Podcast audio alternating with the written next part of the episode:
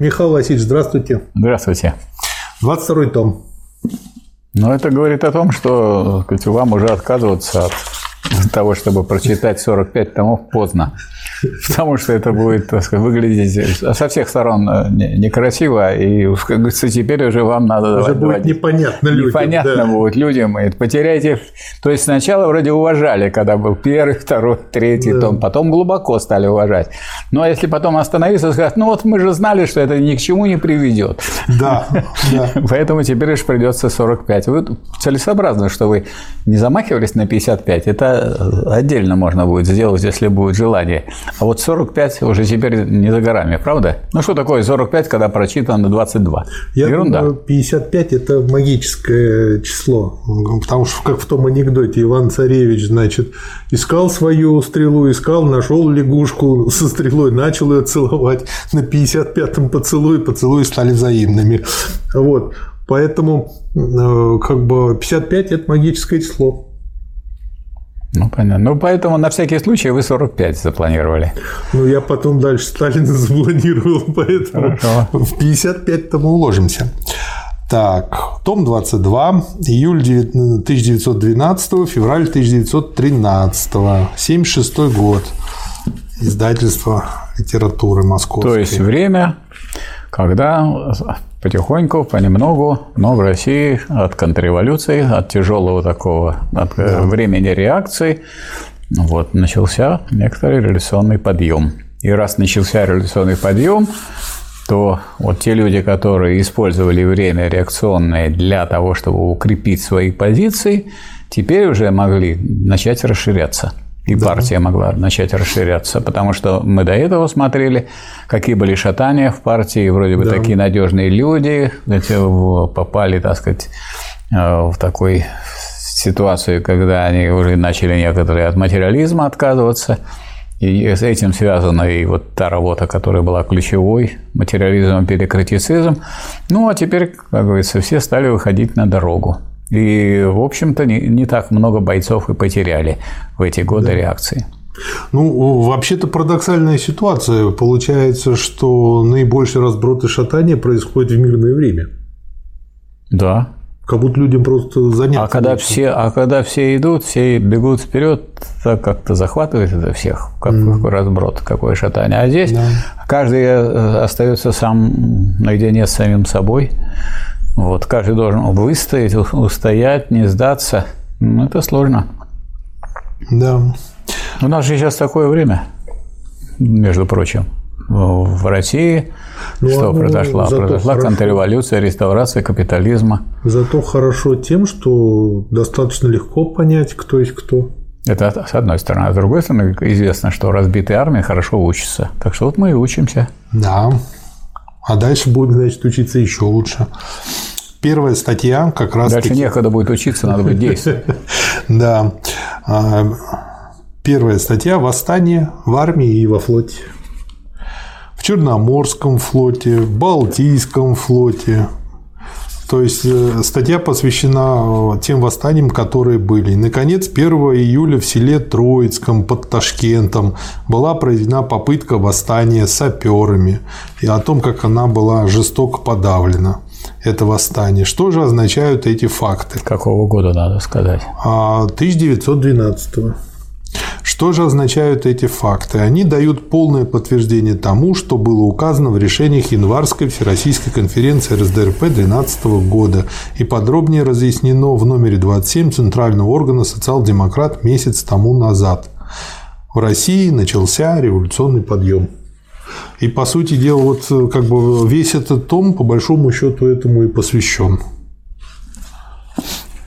То есть вот тут получается так, что в толще, в толще народной это зреет, вот революционная энергия зреет, и э, нельзя сказать, что лучше стали условия, да. что, скажем, э, облегчили гнет, ничего подобного. А начинает вызревать, то есть э, эта самая революционная энергия начинает себя проявлять. То есть люди, которые в другое время так бы не поступили, они начинают действовать, выступать. И это уже не остановить. Да. А, я не все статьи, конечно, буду брать вот сейчас э, в дискуссию, а те, которые приносят наиболее интересный материал, наиболее показательные, и э, я некоторые статьи пропускаю, которые мы уже разбирали в том или ином виде и неоднократно. Следующая статья «Заработки рабочих и прибыль капиталистов в России». Это вот на то время. Получается очень интересно, что с одной стороны, вот он, Ленин пишет, в 1908 году было произведено обследование фабрик и заводов России. Обследование это, несомненно, дало преувеличенные цифры о величине заработка рабочих и преуменьшенные о размере производства и величине прибыли капиталистов, ибо у нас все подобные обследования производятся чисто казенным путем. Как я понимаю, слово казенный это сейчас синоним формальный или бюрократический. Да. А, причем опрашиваются самое смешное одни только капиталисты, то есть о заработке рабочих опрашивают не рабочих, а тех, кто им платят. А рабочих не считают нужным спрашивать. Посмотрим же, что показало это наиболее выгодно для капиталистов статистика. То есть Ленин взял статистику, которая сделана самими капиталистами и которая наиболее выгодна для них. И даже вот в этом случае, что мы можем наблюдать? Что средняя цифра у среднего рабочего, вот он показывает свои расчеты, 246 рублей ну, год. казенные здесь расчеты, казенные обследования – это государственное обследование. А государство – это орган капиталистов в данном случае. Да. Понятно, что государство, как орган капиталистов, ну, себя не хочет тоже обманывать совсем да. уже. Оно, конечно, Говорит слушает. свою пользу. Оно слушает капиталистов, но оно прекрасно понимает, что если оно совсем далеко уйдет от истины, то оно может сделать какие-то ошибки большие, государственные. Слишком большие. Поэтому да. оно, конечно, подтасовывает результаты в интересах да. капитали... капиталистов, спрашивает капиталистов, ну, как бы ничего не подтасовывает. Мы опросили капиталистов, сколько они платят. А уж вы хотите, чтобы они рабочих спрашивали, это надо рабочее государство. Ну да. Получается 20 рублей 50 копеек в месяц. Такова средняя зарплата рабочего. И на тот момент она, ее нельзя было назвать никаким словом, кроме как нищенская, эту зарплату. С другой стороны, если взять капиталистов и их заработки, взять их выручку, вычесть оттуда издержки и полученную прибыль разделить значит, на количество капиталистов, то мы получаем, что в среднем на одно заведение эта прибыль равняется 28 500 рублям. Каждый рабочий приносит капиталисту прибыли по 252 рубля в год. То есть для нас э, ключевой момент, что 246 получает на руки, а при этом дополнительно приносит капиталисту 252 рубля. То есть тогда пропорция была, грубо говоря, в среднем 1 к 2. А сейчас какая пропорция? Сейчас пропорция такая, что за 40 минут человек рабочий э, создает столько стоимости, сколько соответствует его заработной плате. А остальные 7 часов и 20 минут он работает на капиталиста. Это по расчетам доктора экономических наук э, Долгова Виктора Георгиевича, профессора, и э, доктора экономических наук Мазура. Ну, Мазур дает цифру 1 час из 8. Вот э, картина на сегодняшний день. То есть можно сказать, что у нас большой прогресс. То есть, правильно я вас понял? Когда люди говорят о том, что зато сейчас у всех айфоны и машины, но при этом, если сравнить э, то, как отличалась тогда эксплуатация в два раза, то сейчас, грубо говоря, даже по самому такому щадящему варианту профессора Мазура в четыре раза она усилилась. То есть Конечно. нужно смотреть не на iPhone, который у нас в руках, а, а на самом отношения. деле, сколько они сейчас получают. Они получают в 4 раза больше, чем в начале 20 века. Да. Ну, это можно сказать, что это как с чем связано? Растет производительность труда. Да. Что э, следует при капитализме из роста производительности труда? Следует прежде всего из этого увеличения, непосредственно увеличение прибавочной стоимости. А если рабочий класс начинает бороться, то он ну, подтягивает свою зарплату, потому что никто ему заработную плату никогда не повышает. Заработную плату может повысить себе только рабочий класс сам в ходе борьбы. А поскольку mm-hmm. забастовочная борьба, она не всех охватывает. Да. И это, так сказать, больше, особенно в тяжелые времена, это больше редкость получается. Поэтому получается так, что она отстает. Поэтому, а прогресс Технически он идет. Технически он постоянно идет, поэтому рост производительности труда, он прямо дает постоянный рост прибавочной стоимости. Из этого делают странные иногда выводы, сказать, ну раз стало э, у нас э, столько э, экономии времени, повысилась производительность труда, надо сократить этих рабочих, вместо mm-hmm. того, чтобы этим рабочим, там, скажем, уменьшить рабочее время, а у нас сколько государственный, э, государством установленный казенный рабочий день был? 10,5 часов вот в, в России. А если 10 с половиной часов, ну и кто-нибудь его повышал до 1917 года, до того, как э, рабочие в Петрограде явочным порядком стали работать по 8 часов, угу. и все. И поэтому можно сказать, что не только э, при капитализме и при социализме особенно никто не повышал после революции. После революции декретом советской власти был закреплен восьмичасовой рабочий день. Закреплен, а не установлен. Установили его сами рабочие. Это вот, так сказать, так делается. Ну, а капитализм долго-долго преодолевался. У нас же ведь э, капиталистический уклад и госкапитализм, и э, частно-хозяйственный капитализм очень долго были. А что касается мелкой буржуазии, а вы работаете сколько хотите, это ваше. У вас свои средства производства, сколько хотите, столько и работаете. Они работают с утра до вечера. Да. Следующий тоже такой же короткий и очень полезный материал. Стачечная борьба и заработная плата. А, Ленин а, показывает о том, что есть прямая и четкая взаимосвязь между тем, борются рабочие, и какая у них зарплата получается. Или если они перестают бороться, как она потом возвращается. И вот эта статья как раз и посвящена тому, что, с одной стороны, благодаря 1905 году удалось увеличить зарплату на более чем там, 15%, а потом а, капиталисты после поскольку борьба пошла на спад, отыграли постепенно все обратно. И в результате получилось э, тоже в целом-то есть, конечно, увеличение, но э, там около 10%. То ну, есть тогда... 5% они мелкой сапой себя отыграли за ну, тогда лет. еще капиталисты действовали без большой науки. Да. А потом появилось более позднее время, когда уже был империализм, в более позднее время появилось кейнсианство. А Кейнс напрямую советовал, говорит, вместо того,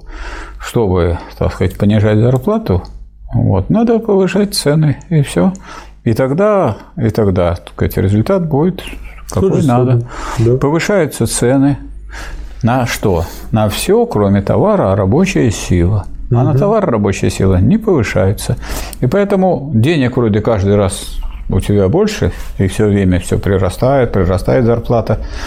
А ее реальное содержание то есть выраженная, это же зарплата, выраженная в продуктах, которые куплены на эту зарплату, ее все меньше и меньше. То есть потребительская корзина начинает скукоживаться. И вот с, э, с о времени кейнсианства, то есть э, с того, с 30-х годов, то есть с этого времени, когда кейнсианство охватило крупнейшие капиталистические э, страны и стало использоваться и госрегулирование, mm-hmm. и в том числе вот эта возможность повышать, потому что деньги уже к этому времени, все деньги уже стали не деньгами в натуральном смысле, то есть не золото и не серебро, а деньги как представители денег бумажки. А за этой бумажкой может быть и много или мало, на, мало на ней что написано. Важно, что за нее можно получить. Да. Получить можно все меньше и меньше. Поэтому, если рабочие не бастуют, то у них идет постоянное уменьшение э, заработной платы. Вот я в свое время студентам объяснял и график рисовал. График заработной платы. Вот она получается вот такой график. Угу. Убывает, потом забастовка подскакивает, угу. потом опять убывает угу. до, до, до коли. До следующей забастовки он опять подскакивает. И в итоге можно сказать, что сейчас зарплата в капиталистических странах выше, чем в начале, 90, э, в начале 20 века. Угу. А как называется эта функция? А эта функция на точном математическом языке называется так. Это функция кусочно-непрерывное, убывающее в каждой точке. То есть там, где прекращается работа, то есть, когда не действует экономический закон, а с забастовочной борьбой рабочий себя повышает, вот появляется более высокая точка. Угу. Потом опять идет снижение и до следующей забастовки. А в итоге сейчас реальная заработная плата выше, чем была в начале 90-х в начале 20 э, века выше. Но она выше не потому, что вот график такой, а график все время вот такой, но в итоге забастовочной борьбой рабочий класс добился улучшения своего положения. То есть капитализм не может улучшить и не улучшает положение, а вот борьба рабочего класса и при капитализме улучшает его положение. Да. И я тут для себя еще пометил, как вот такие мысли параллельные этому, про урезание зарплат бюджетникам государства тоже, про то, как оно э, переводит э, льготы в денежное выражение, это тоже способ, там, монетизация льгот, откладывание пенсии там, после 65 лет. Вот. Ну и хорошие примеры э, ЛНР и ДНР, вот то, что недавно произошло, когда шахтеры этих двух республик долго восставали, и это дало свои они результаты. Они не восставали, они просто приостановили производство в соответствии mm-hmm. с соответствующей статьей Трудового кодекса. Опять а статья да. говорит о чем?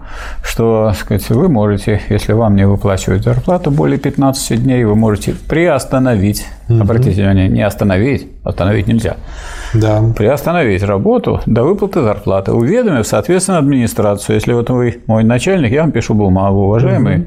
Марат Сергеевич, довожу до вашего сведения, с такого-то числа я приостановил работу до выплаты зарплаты. Прошу, в соответствии с законом, сообщить мне, когда да. я продолжу свою работу, потому что в соответствии с законом работу должен он продолжить в тот день, когда получит зарплату. Вы мне сообщаете, что вот 18 числа, Михаил Васильевич, вы получите зарплату. Ну, вот 18 числа я и буду работать. А сейчас буду вот как вы сидеть и читать Ленина на своем да. рабочем месте. Ну, не обязательно на своем рабочем, но мы бы советовали на своем, лучше на своем рабочем. Потому что если вы уйдете со своего рабочего места, найдутся другие люди, гастарбайтеры, которых посадят на ваше рабочее место. А потом, хотя вы тут вправе занять это место, это ваше место, ну, скажут, уже вот э, нету свободного станка, и вы будете где-то околачиваться, какое-то время будут платить зарплату, а потом под каким-то предлогом уволят. Это во-первых. А во-вторых, никогда не надо делать это только в одиночку. ЛНР, ДНР зарплату получили те, кто делали одновременно все. Раз, и вся шахта. Утром приходит, и все пишут. И такие бумажки дают начальству. И после этого находится на рабочем месте. А где у них рабочее место? Под землей. А под землей. И вообще... целую неделю там были, да, по-моему? Ну, кто по-разному, да. На шахте Комсомольская, да. Никанор Новая, вот они были под землей. Да. И какая у них зарплата средняя? Не знаю. Ну, Зарплата у них средняя, э, ну, сказать, выше, чем у других категорий, но ее просто не платили два года. Да. Если у вас к вам не платят, то какая у вас зарплата? Ноль.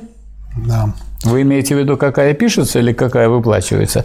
Причем ноль у тех, кто этого не сделал. Вот сейчас мне приходилось так, отмечать этот успех, и такой ролик записывался, где я, так сказать, всех поздравил и объяснил, что все, кто хотел получить зарплату, ее получил. Но остальные, ну никто же вас не может заставить. Это вот мы можем вам посоветовать. бороться никто да, не может. и объяснить, как получить зарплату. Да, с вашей стороны закон.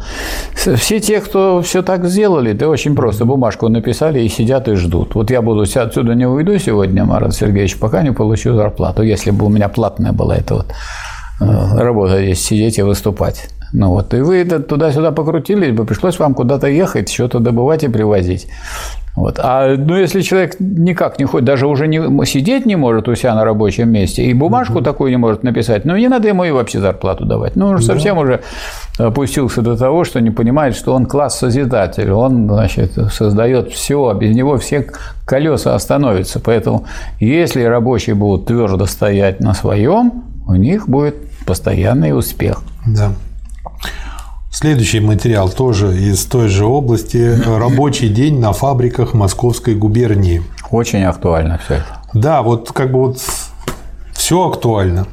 Средний рабочий день определен автором на основании этих данных в 9,5 часов. Он там говорит об исследовании Кузьминых Ланина. э, для взрослых Это и очень похоже на и 7,5 часов для малолетних. На, на тот рабочий день, который сейчас в России. Да. Вот да. трудно очень получить точный подсчет, но у нас есть э, сказать, разные ситуации. Есть иногда люди, которые должны работать 40 часов в неделю, а они работают 60. Да. Я а, тоже по молодости а, занимался этим. А по закону сверхурочные не могут быть более чем 120 часов в год. То есть он эти самые сверхурочные вырабатывает очень за быстро. Недели. Да. Необходимо заметить, Нет, что... за, за, сейчас скажу, 120, если он по 20 часов. За 6 недель. За 6 недель. Да.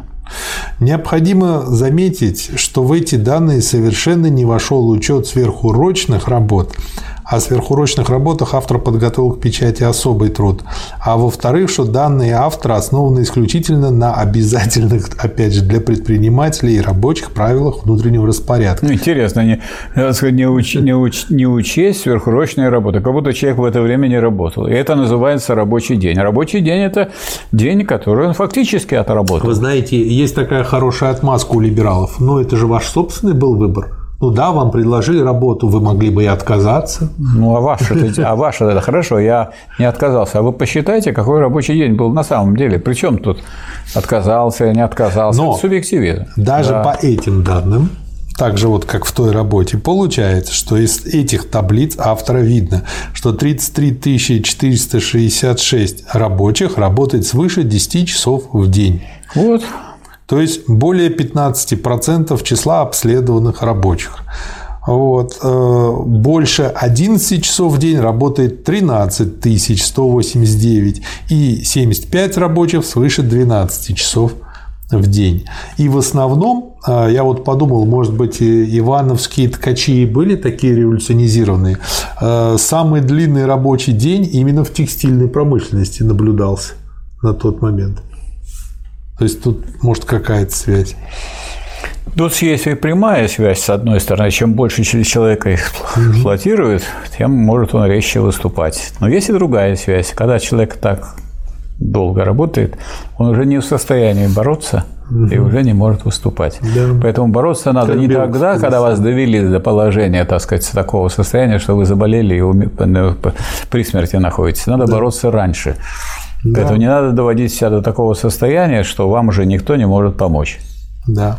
Ну и тут он, естественно, отмечает, что и даже такой 11,5-часовой рабочий день не соблюдается фабрикантами. Тут у меня как раз вот, э, я тоже себе пометил 60-часовой, о чем вы сказали, рабочий день. Я вспомнил четырехдневку, четырехдневную рабочую неделю. Вот и как бы обычную переработку, которая даже не считается переработкой, а считается как правилом хорошего тона. Нет, вот. строго говоря, у нас обычная переработка расписана в законе. У нас допускается в каждый день не более двух часов сверхурочных работ. Mm-hmm. Так? А это раз. Во-вторых, и не более 120 часов в течение года. Эти все законы не соблюдаются больше. А оплата первые два часа в полтора раза больше надо платить, mm-hmm. а дальше вдвойне. И сплошь и рядом это нарушается. И люди получают одинарную, хотя у них затраты труда, как вы понимаете, чем больше вы работаете, тем больше следующие часы отбирают у вас здоровье. Затраты труда все время растут, и, а им платят одинарно. Причем нарушителями оказываются уже и сами работники, да. потому что вам платят не по закону, а вы закон, сделанный вот в соответствии с вашими интересами, не соблюдаете. То как кто будет добиваться? Неужели вы думаете, да. что будут добиваться хозяева, если вас устраивает, что вам значит, платит в одинарном размере, ну, так и вы будете получать. Я вспомнил про унтер-офицерскую вдову, которая сама себя высекла. Следующая статья показывает, что не только в России, но и в Англии то же самое. Так и называется в Англии. Английский либерализм 6,5 лет находится у власти. Рабочее движение в Англии растет все сильнее. Стачки становятся массовыми и, кроме того, перестают быть чисто экономическими, превращаются в политические стачки. Не обманешь – не продашь. Таков лозунг капитализма в торговле. Не обманешь – не получишь мандатов в парламент. Таков лозунг капиталистической политики в свободных странах. В Англии земледелие ведется вполне капиталистически. Фермеры-капиталисты арендуют землю участками средних размеров у лендлордов, лендлордов, землевладельцев и обрабатывают землю при помощи наемных рабочих. Никакая земельная в кавычках реформа при таком положении вещей не может ничего изменить в положении сельских рабочих. Шум, поднятый либералами вокруг земельного вопроса, принес пользу в одном отношении. Он пробудил интерес к организации сельских рабочих. И дальше а, он заканчивает э, как бы эту очень короткую статью э, про одного фермера, э, который социалист, который достаточно пожилой, ему 83 года, и что как бы он сказал – что значит, этот фермер Арчер, э, теперь ему 83 года, он живет в той же деревне, в том же доме, где родился. В разговоре со своим собеседником он указал, что Союзу сельских рабочих удалось поднять заработную плату до 15, 16 и 17 шиллингов в неделю. Один шиллинг около 48 копеек.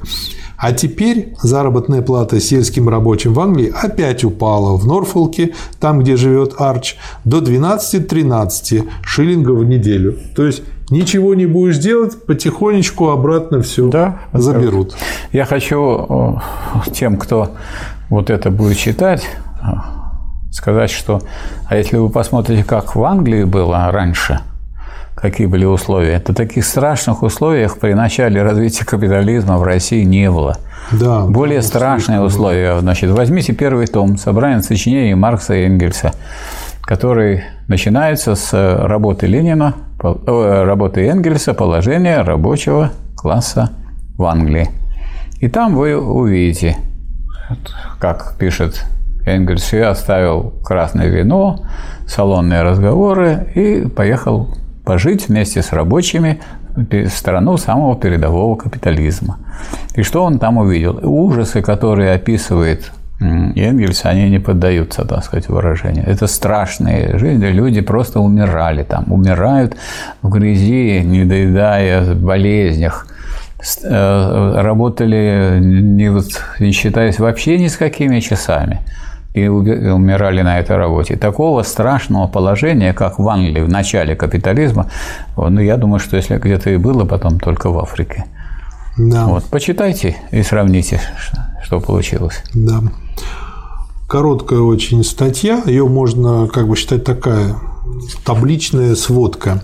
Концентрация производства в России – при капиталистическом строе каждое отдельное предприятие находится в полной зависимости от рынка.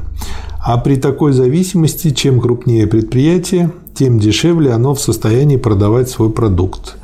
Крупный капиталист дешевле покупает сырые материалы, экономнее расходует их, употребляет лучшие машины и так далее. Мелкие хозяева разоряются и гибнут. Производство все более сосредотачивается, концентрируется в руках немногих миллионеров. Миллионеры обыкновенно еще усиливают свою власть посредством акционерных компаний, которые отдают им капиталы средних хозяйств э, хозяев и мелкоты. Вот один абзац, а просто и, и вот, описание ситуации. Да, и вот в это же самое время мы сейчас наблюдаем, как под крики поддержим мелкий да. бизнес, совершаются те же самые процессы, когда вот в период коронавирусной инфекции у миллиардеров на 12-13% на 13 процентов выросло их состояние. Ну, понятно, что у всех а, значит, рабочих... На 27 вы говорили. Это ну, по-разному, да, на 27. Угу. Вот. А что касается рабочих, э, так называемого мелкого бизнеса, ну, надо понять, что если это капитализм, то какой бизнес будет выигрывать, мелкий или крупный? Понятное дело, что будет выигрывать крупный, и никакого другого тут варианта нет. Ну, и есть задача э, про бассейн с водой. Если в одну трубу втекает, значит, из другой вытекает. Если Конечно. у них притекло на 27%, значит, у кого-то утекло. И Ленин тут приводит э, цифры, таблицы, сравнения 901-910 годов по количеству рабочих в тысячах. И видно, что лучше всего и больше всего росли именно крупные предприятия, на которых свыше тысячи рабочих. Такая короткая, очень информативная статья. Следующая статья очень интересно называется «Карьера». Бедняк, либерал и даже демократ в начале своего жизненного пути миллионер, самодовольный и бесстыдный хвалитель буржуазии, присмыкающийся перед всяким поворотом политики власть имущих конце этого пути. Разве это не типично для массы образованных, в кавычках, и интеллигентных представителей так называемого общества?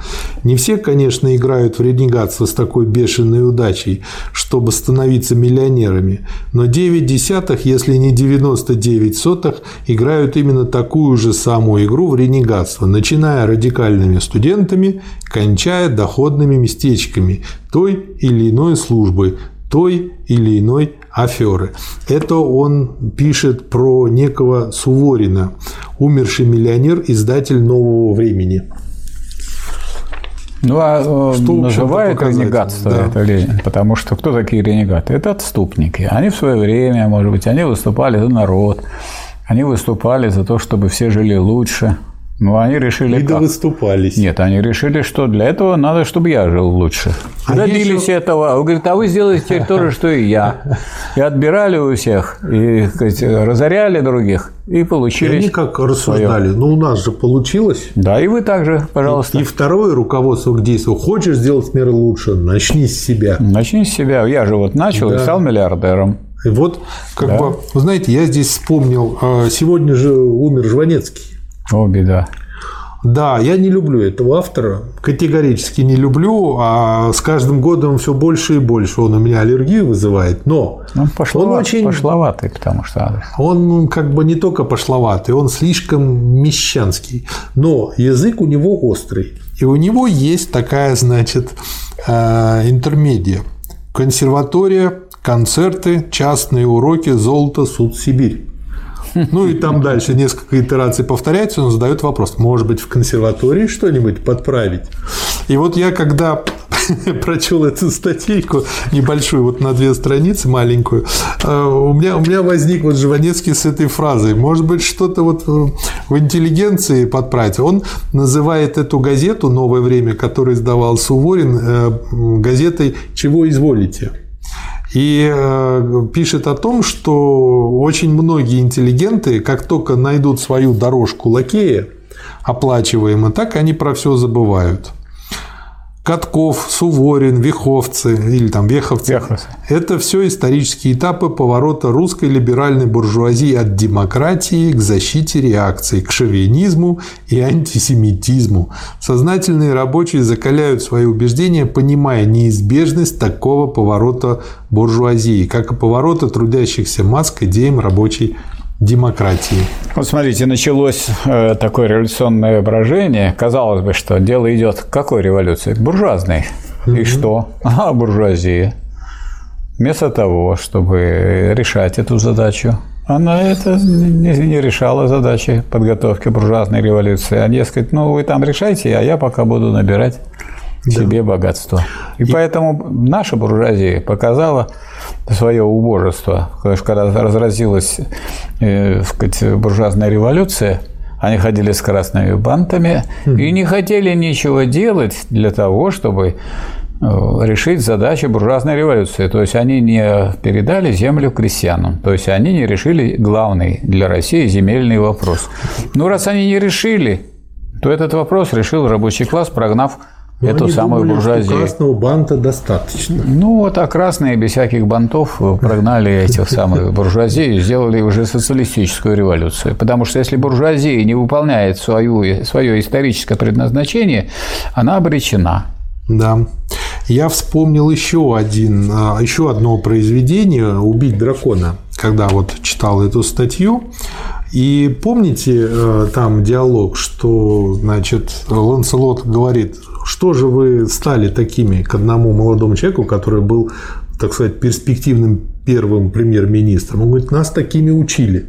Так что же ты стал самым таким первым подлецом? Так нас так учили.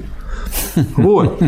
И э, я потом э, со временем, когда первый раз посмотрел этот фильм в 92-м, по-моему, году, он вышел на экраны, вот, э, я не сразу, но начал обращать внимание на что – а что меня сейчас тоже так же возмущает, как и Жванецкий. Меня очень возмущают педагоги различных известных еще с советского времени школ, сильных, там 239 и другие, которые гордятся своими выпускниками, которые уехали куда-то за бугор, куда-то там поступили, стали богатыми, успешными, хорошими, ну и в лучшем случае какую-то копеечку отстегнут обратно школе.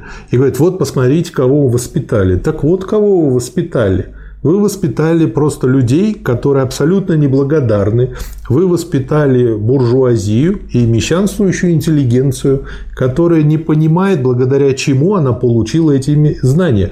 Они-то, эти дети, думают, что это они такие умные. Да, они не глупые. Но не было бы этой школы, которая содержится на наши общие деньги, чем бы они стали? Ничем. Ну вот благодарности у них нет. И тогда получается, что сама советская школа воспитывала губителей СССР. Нет, в советской школе были и такие, которые вместо благодарности к советской школе подрядились. И с каждым годом их все больше и больше. Да, к сожалению, так. Да. Потому что школа их не может решить. ставили в пример. Школа не может решить политические задачи. Это, так сказать, я думаю, что возлагать ответственность за школу, на школу не следует и на учителей. Учителя советские замечательные, и школа замечательная. Но воспитание благодарности – это ведь и политическая задача. Но это воспитание благодарности связано с пониманием, в каком обществе они живут. Если в обществе та партия, которая должна бы этим заниматься и воспитывать, она предала, то что вы хотите спросить со школьного учителя? Ну, каждый на своем месте должен свое дело делать. А я вот, и, я, и, вот и остались и учителя, которые, несмотря на эту новую атмосферу, по-прежнему так же честно работают. Мало, хорошего всегда много, а плохого, может быть, очень много. Да. Следующая статья в Швейцарии. Значит, из Англии переносимся в Швейцарию. Цюрихская городская управа, защищая капиталистов – запретила стачечные пикеты. И тогда рабочие решили протестовать однодневной всеобщей стачкой. В Цюрихском магистрате 9 членов, из них 4 социал-демократа – Эрисман, Флюгер, Фогельзангер, Клёти или Клёти, может, и вот теперь стало известно, что запрещение пикетов принято было городской управой единогласно, то есть все эти четверо перечисленных социал-демократов голосовали за. Ну, они решили уже проблему своего благосостояния. Да, да. Ну, вот, похоже, То есть такие что... же. Вот так это мы тоже понимаем, что некоторые товарищи, которые в партии были у нас, на хороших должностях, в советах, в исполкомах и так далее, тоже решили свои проблемы, поэтому для них переход в капитализм не представлял собой какого-то такого кардинального изменения и скачка. А вы, наверное, знаете, что вот у нас люди, которые сидели на высоких должностях, они теперь получают государственные стипендии, в том числе те, которые занимали большие видные партийные и государственные посты в советском государстве. Поэтому как бы и нынешняя буржуазия э, помнит, э, из кого она произошла, и она, так сказать, идет счет э, без различия того, да. какое общество теперь и какое общество было раньше. Да. В этом плане я для себя ставлю Виктора Степановича Черномырдина на тот же уровень как бы по профессионализму как комика, как и Жванецкого как говорится, такой же, как и этот, так и тот. Вот то же самое и здесь. Эрисман и компания вовсе не дюжинные перебежчики в лагерь врага. Вот почему, mm-hmm. как бы, на что указывает Ленин, и это важно. Это просто мирные мещане, оппортунисты, привыкшие к парламентской вермишели, подавленные конституционно-демократическими иллюзиями. То есть, по сути дела, как бы, ну, троцкисты, они любят не искусство в себе, а себя в искусстве, не революцию в себе, а себя в революции. Ну и давайте и... вспомним определение оппортуниста, которое было в 15 томе. Оппортунист. Да. Не предает партию. Не предает своей партии, не отходит от нее, он искренне и усердно продолжает служить ей. Но его характерная черта – податливость настроению минуты, да. неспособность противостоять моде, беспринципность и бесхарактерность, принесение коренных интересов движения в жертву побочным и сиюминутным. То есть они какие-то побочные и сиюминутные интересы партии осуществляют. Да. Вот и все. Очень хорошим примером вот к тому, что вы говорите, и насколько это опасно. Просто в этом примере это проиллюстрировано, ну, совсем остро. Фильм э, очень э, мне понравившийся «Служили два товарища». А, всем советую посмотреть. И там как раз-таки персонаж Ролана Быкова – это вот такой оппортунист. Угу. Он же искренне всегда пытался расстрелять своего товарища пять или шесть раз. Вот, у него это не получалось. Причем фильм основан на реальных событиях. Вот, и главный герой просто один в один как копия того персонажа, о котором снят этот фильм. Вот, и это все очень здорово показано. И при этом действительно он искренен был, реально искренен. И он не понимал, почему тот, значит, обижается на него. Вот, ну, Ленджер, он э, разные определения точно применяет. Вот есть понятие ревизионизма. Ревизионизм – это течение внутри марксизма, идейное течение, теоретическое течение, которое выдает искажение марксизма за марксизм, за новое да. слово в марксизме. Но обычно так его и портит этот марксизм. Mm-hmm. У нас это продолжается. А вот оппортунист, вот как Ленин подчеркивает, да. не предает своей партии, не отходит от нее. Он, будучи партией, то есть будучи, так сказать, представителем этой партии, делает на самом деле то, что, э, так сказать, тоже для партии, но мелкое, а крупное, крупное дело он проваливает или предает. Сознательные рабочие на этом печальном примере могут видеть, к чему должно привести распространение оппортунизма в рабочей партии. Чем это опасно? Ну, это мы еще и наблюдали потом. Ну, вот мы наблюдаем еще то, что это вот проблемы, которые мы видим вообще в нашей стране, в России, и те проблемы, которые мы видим э, во всем мире, они в эпоху капитализма, они общие на самом деле. Во всех странах есть рабочее движение, во всех странах есть забастовочная борьба. У одних есть успехи, у других нет успехи, поэтому учиться надо у представителей всех стран. Если эта борьба становится всеобщей, по принципу пролетарии всех стран соединяйтесь, то все выигрывают. Если в одиночку все борются, все, конечно, фронт свой ослабляют. И беды те же самые, и ревизионизм, если брать э, деятелей из э, э, партий, которые возглавляют рабочее движение, есть люди, которые начинают переделывать марксизм в угоду буржуазии. А есть люди, которые ничего не переделывают, они вроде не предают, они просто вот какие-то мелкие вопросики решают, в общем-то, в интересах рабочего класса. А крупные вопросы отдают, сдают. Это примерно так, что вы из пистолета э, выстрелили в противника, а потом пошли и открыли ворота и впустили в город тех, кто да. все здесь разгромит. Да. Очень интересный материал. Еще один поход на демократию. Позорно знаменитая книга «Вехи», имевшая громадный успех среди либерально-буржуазного общества, насквозь пропитанного ренегатскими стремлениями, вызвала недостаточный отпор и недостаточно глубокую оценку в лагере демократии. Отчасти это произошло потому, что время успехов вех совпало с таким временем, когда открытая печать демократии была почти совсем придушена – Теперь господин Шепетов в «Русской мысли» выступает с подновленным изданием «Веховщины». Это вполне естественно со стороны органа веховцев, редактируемого главой ренегатов господином Струве. Но также, естественно, будет со стороны демократии, особенно рабочей демократии, если она наверстает теперь хоть немного из того, в чем она осталась в долгу перед веховцами. И дальше он э, здесь э, разбирает э, как бы интересные мысли. Ну, например, Господин Щепетнев выступает по форме со скромным письмом из Франции о русских в Париже. Но под этой скромной формой кроется на самом деле весьма определенное обсуждение в кавычках русской революции 1905 года и русской демократии. Дальше цитата из э, Щепетнева. «У всех еще на памяти, – пишет Веховец, – этот тревожный, вот как для кого тревожный почтеннейший господин либерал, беспокойный и весь сплошь запутанный 1905 год». И дальше Ленин как бы издевается над тем, что как вот тут идет борьба, все ясно, классы борются, а вот для них что-то тревожное, что-то запутанное щемит у них э, в душе. Вот. А желанное для одного из старых русских демократов времечко пришло. Купцы бросали торговать овсом и начинали более выгодную торговлю. Как вы думаете, чем, Михаил Васильевич? Наверное, идеями. Еще лучше. Демократической дешевой брошюрой. Ну, вот. Видите, она же идеи содержит.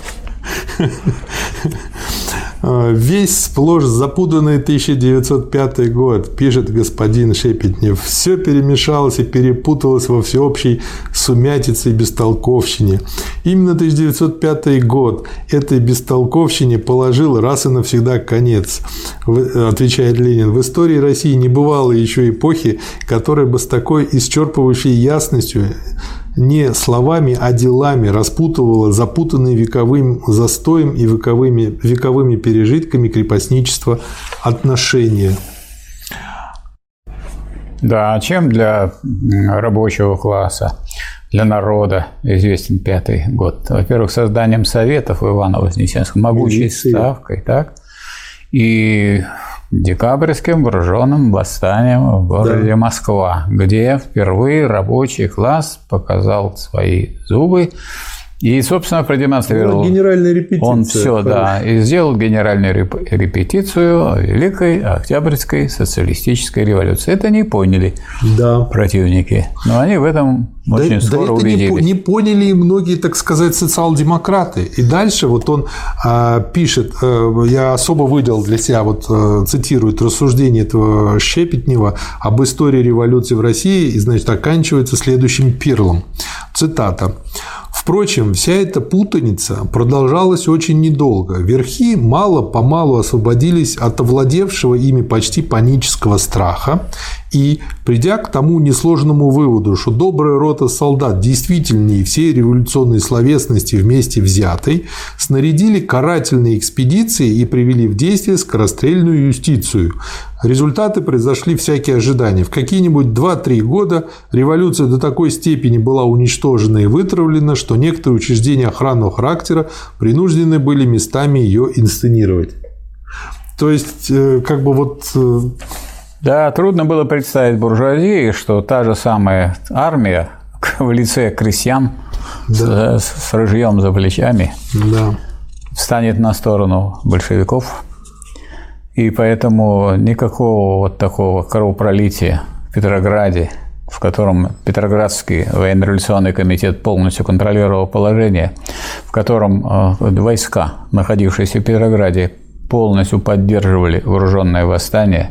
Войска Северного фронта тоже были на стороне большевиков, поэтому как бы, ну кто мог препятствовать? Женский батальон и юнкера, да с которыми никто, конечно, не боролся, поэтому никаких особенных жертв ну, воспаленное вот, сознание господина быть, Михалкова изобразило это как, я не знаю, прям как вторую оборону Москвы. Лакей-публицист, человек образованный, приятно, принятый в лучших гостинах. Он понимает, что уголовных шантажистов в эмиграции ничтожнейшее число – десяток два на тысячи иммигрантов. Он понимает даже, что этих шантажистов направляет, быть может, искусная рука из чайной союза русского народа. И понимая все это, лакей-публицист орудует по образованному. О, он умеет заметать следы и показывать товар лицом. Он не продажный писак от черной сотни, ничего подобного. Он даже сам указал, что может быть кое-кто направляет десятый другой шантажистов. Но в то же время именно об этих шантажистах, скандалах, манкировках, переписчиков, переписчиков только и рассказывает.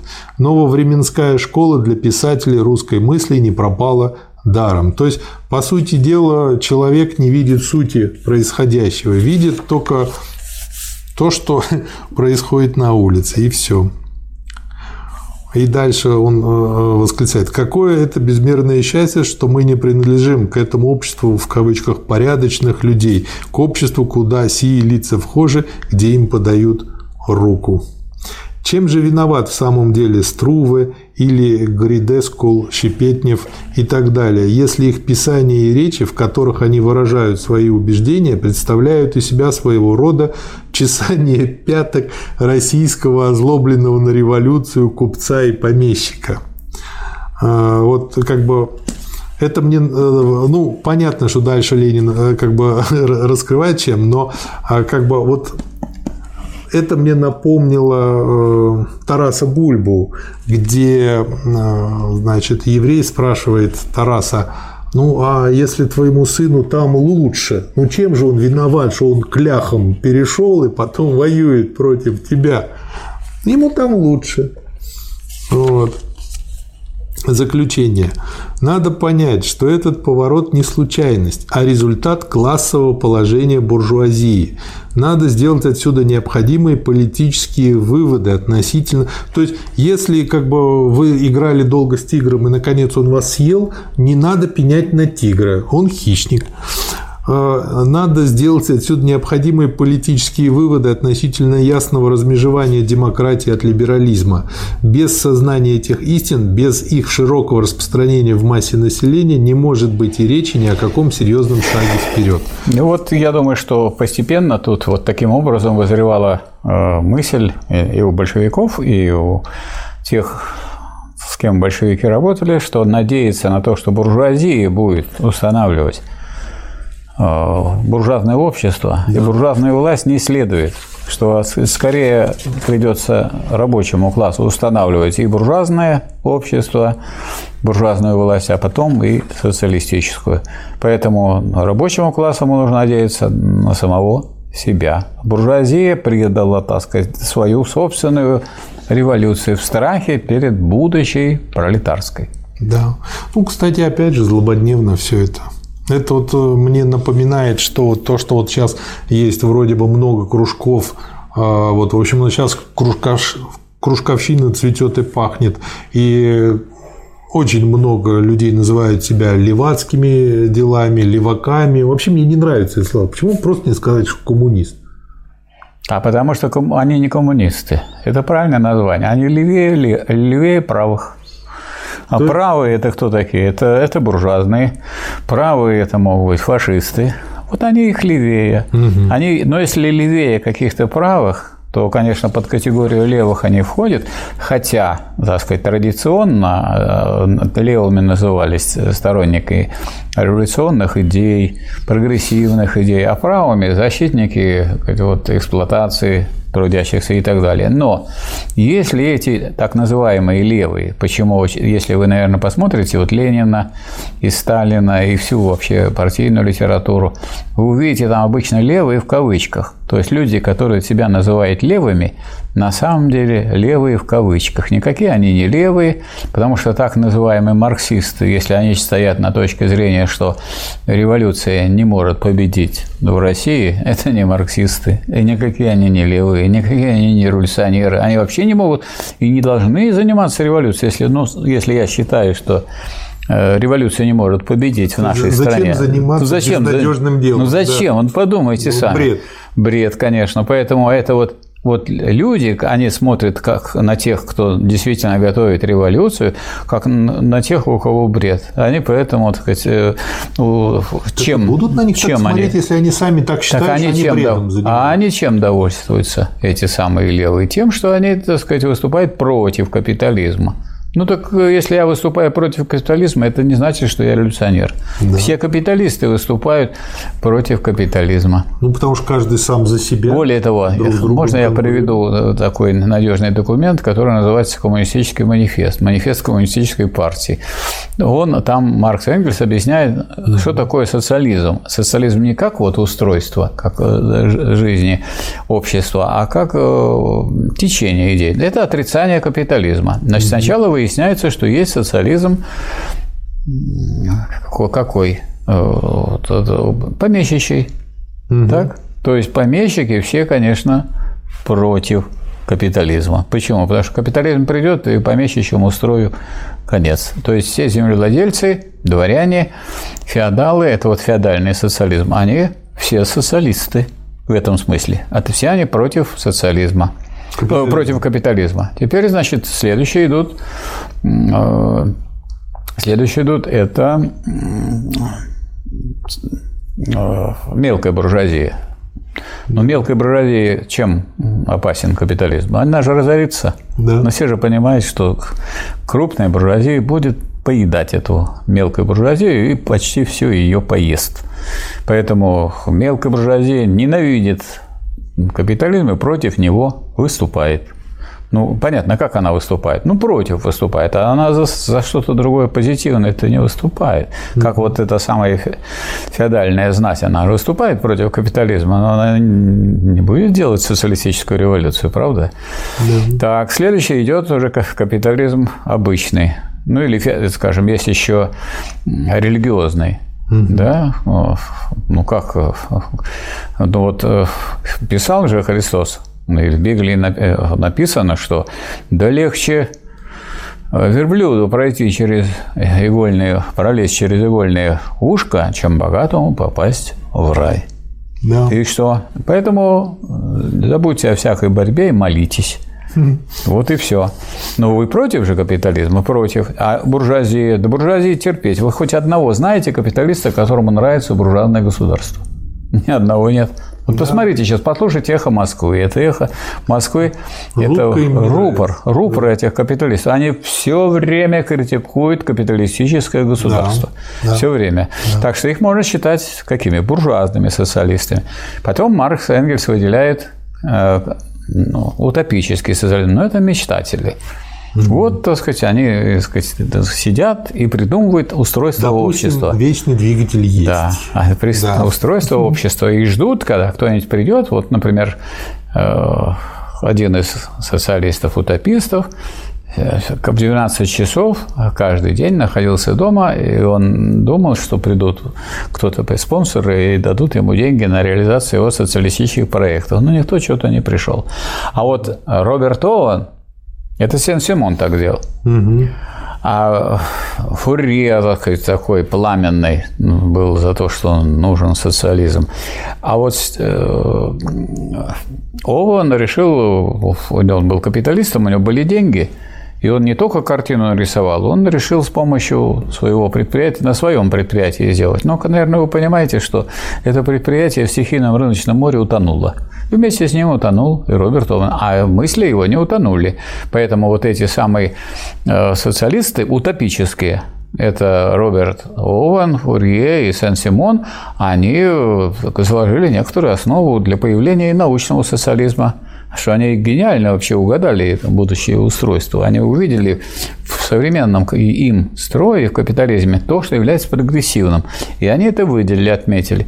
Единственное, что они пути не, не проложили. А вот прокладывая путь к этому, Маркс и Энгельс, они сказали, что путь к этому самому счастливому устройству идет только через борьбу рабочего класса. Вот рабочий класс – это та сила, которая приведет как раз к социализму. Это уже научный социализм. Научный социализм – это не такой социализм, что сидят ученые его выдумывают, а это такой социализм, который опирается на научный вывод о том, что той материальной силой, которая уничтожает старое капиталистическое общество и создает новое, является рабочий класс. И те, кто от этого отступает, сегодня, допустим, отступает, или вчера, или в будущем, это и есть ренегаты. Как вот здесь Ленин, кто такие ренегаты? Это отступники да. от марксизма, от ленинизма в данном случае. Следующая статья о политической линии очень интересна тем, что Ленин здесь разбирает взгляды некого Н. Николина. Чем они интересны, сейчас поймете. Цитата из Николина. Правда, имеется в виду газета «Правда», следуя в данном случае примеру «Невской звезды», тоже издание, старается уверить своих читателей, что рабочий класс должен строить новую Россию вопреки либералам. Звучит это, конечно, гордо, но кроме вздора ничего иного не содержит. Новую Россию никто не строит, она строится. Причем выделено слово «строится» самим Николиным. В сложном процессе борьбы различных интересов и задача рабочего класса состоит не в том, чтобы задаваться химерическими планами построения для других и вопреки этим всем другим новой России, а в том, чтобы создать в пределах этой последней наиболее благоприятные условия для дальнейшего своего развития. Вот смотрите, человек, судя, наверное, э, думает, что рассуждает как марксист. Но вот он не видит своей ошибки, как он подменяет понятие. Это, знаете, мне еще что, почему я выделил? Потому что Владимир Владимирович, это он как бы содержит бездну материала для анализа. А Путин, я имею в виду, он же написал статью «Россия сосредотачивается». Чем здесь, как я понял, ключевая ошибка? Поправите меня потом. Ошибка состоит в том, что Россия строится. То есть можно как бы вот там пытайся, взаимодействуй, там, помогай, развивай это все, и совместно это как-то само все сложится и выстроится без борьбы. То есть э, дальше эта логика приводит к тому, что не надо ничего делать. Пришла идея, опубликовал ее в книжке, а дальше запулил в вечность, и кому нужно ее используют. Как бы вот такое самооправдание своей линии и безделья. А то, что нужно бороться, это обзывается вздором и ну, ерундой. Но для этого надо, для того, чтобы по-другому на это смотреть, надо стоять, во-первых, на позициях классовой борьбы. Угу. Это Позиция, первая ошибка. Это да? первое. Но э, позиции классовой борьбы. Кто разработал теорию классовой борьбы? Маркс. Нет. Ничего подобного. Теорию классовой борьбы разработали французские буржуазные историки. Ах. Да, до начала французской буржуазной революции, поскольку прежде чем вот так же, как здесь, вот угу. перед революцией в России да. идейная борьба тут шла, вот Ленин в этом участвовал, вот так было и, и перед началом Великой французской буржуазной революции. Надо же было победить э, класс феодалов, а класс феодалов доказывал, что править могут только кто? Знатные – Угу. Роды могут, а, сказать, а, а это непонятно кто, это буржуазия, Шелупонь, кто это? Да. Шелупонь всякая пришла. Вот они доказывали, что руководить могут вообще государством не только э, представители феодальной знати, да. так, не только знатные роды, а могут руководить любые классы. Они разработали да. теорию классовой борьбы.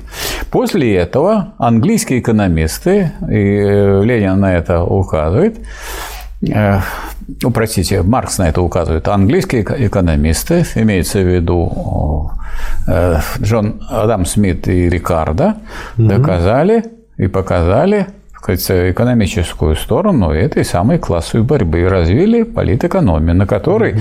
теперь стоит уже марксизм. Угу. И вот Маркс говорит, что не я, это он говорит в письме своему другу, вот, э, в Нью-Йорк. И говорит, что это не я разработал теорию классовой борьбы, ее разработали французские буржуазные историки, и дальше экономическую сторону разработали экономисты. А то, что я сделал, э, сводится к э, трем пунктам. Первое, что всякое классовая борьба ведет, э, нет, что всякая классовая борьба связана с определенными фазами в развитии человеческого общества, то есть к формациями, угу. что она ведет к диктатуре пролетариата, это второе, и третье, что диктатура пролетариата ведет к обществу без классов, к коммунизму. Угу. Вот это письмо Коненкову. Найдите письмо Маркса Коненкову, там их не так много, этих писем, и вы увидите там, что Маркс написал. Вы знаете, о чем, до чего договорились кто-то из кружковцев современных, которые на Ютубе э, сидят, не помню кто. Э, там была такая фраза, что «А зачем учить Маркса, если все его учение сводится к трем пунктам? Достаточно три пункта изучить. Нет, что тогда не к трем. Если уж так ставить вопрос, как этот, так сказать, неграмотный кружковец поставил. Ну, уж хочется побыстрее. Еще быстрее надо. Вот Маркс и Энгельс писали, что все наше учение может быть выражено одной фразой – уничтожение частной собственности. Ох. Одной, одной. Зачем так много? Я думаю, Три. вряд ли он нашу запись будет ну, смотреть, ну, а то бы он да, так обрадовался. Он очень бы обрадовался. Всего-то надо. Хотя, на самом деле, а что значит уничтожение частной собственности? Если из, из из слова уничтожения вы же надо что, ломать будете средства производства, как лудиты? Угу. Или будете разрушать фабрики и заводы? Да, вот Громить чтобы, будете? Вот чтобы не совершать да? ошибок, нужно а, весь капитал А вот есть прочесть. такое сейчас течение, в том числе и молодежь на это направляет, угу. которые бы, да. скажем, пинали, разреша... взрывали, что-то, так сказать, разрушали и так далее. Но не сильно так, ну, чтобы, mm-hmm. так сказать, себя mm-hmm. проявить. И это вот и считается, так сказать, как бы социалистическим течением. Ничего, социалист... Это как раз вот тот оппортунист, да, который, это оппортунизм, оппортунизм, это который обсуждали. Да. А, вот, а что на самом деле нужно? Значит, надо сделать так, потому что если вы одних отберете и передадите другим, это какая будет собственность? Тоже частная. Да, а, как унич... а как же уничтожить частную собственность? Оказывается, уничтожить частную. Ничто. А перевести в ничто – это значит создать общественную собственность. Вырастить рядышком. Можно Вырастить сказать, не так? рядышком, а, а сказать, преобразовав общественную угу. собственность в общественную собственность частную. Угу. То есть отняв частную у одних отнять, у кого? У крупных капиталистов отнять, мелких капиталистов разорить, угу. так и было в период НЭПа. Ну а совсем э, мелких буржуа коллективизировать. И тогда, когда будет у вас э, в городе э, э, собственность общества всего на фабрики и заводы, на средства производства городские, а на селе у вас будет собственность кооперативно-колхозная под руководством государства, потому что, скажем, машино-тракторные станции, совхозы, они позволяют направить все сельскохозяйственное производство угу. тоже в русло да. общественных интересов, и это означает уничтожение частной собственности. Уничтожение частной собственности действительно состоит вовсе не в разгроме, так сказать, каких-то средств производства, находящихся да. в собственности, а в изменении общественных отношений, и в этом смысле все учение сводится к этому. Да. И вот в подтверждение того, что вы так развернуто сказали, тут цитата из Ленина. «На деле борьба классов, а не мои наилучшие пожелания, определит построение новой России. Мои идеалы построения новой России будут не химеричны лишь тогда, когда они выражают интересы действительно существующего класса, которого условия жизни заставляют действовать в определенном направлении. И отсюда получается, что это не важно, кружок у вас из трех человек или квадратик из четырех человек. Угу. А все дело в том, будете ли вы выражать интересы передового да. класса. А да. если вы будете выражать их в кружком, то никогда вы ничего не добьетесь, потому что для того, чтобы рабочий класс победил, надо, чтобы у него был авангард. Авангард рабочего класса – это тот, та передовая часть класса, которое представляет собой соединение научного социализма с рабочим движением. Если товарищи являются интеллигентами, то интеллигенты, они отвечают за научный социализм, потому что, как вы понимаете, по условиям жизни рабочим трудно будет овладеть этих, всей теорией. Да, они Поэтому вот соединение научного социализма с рабочим движением – это что? Это партия.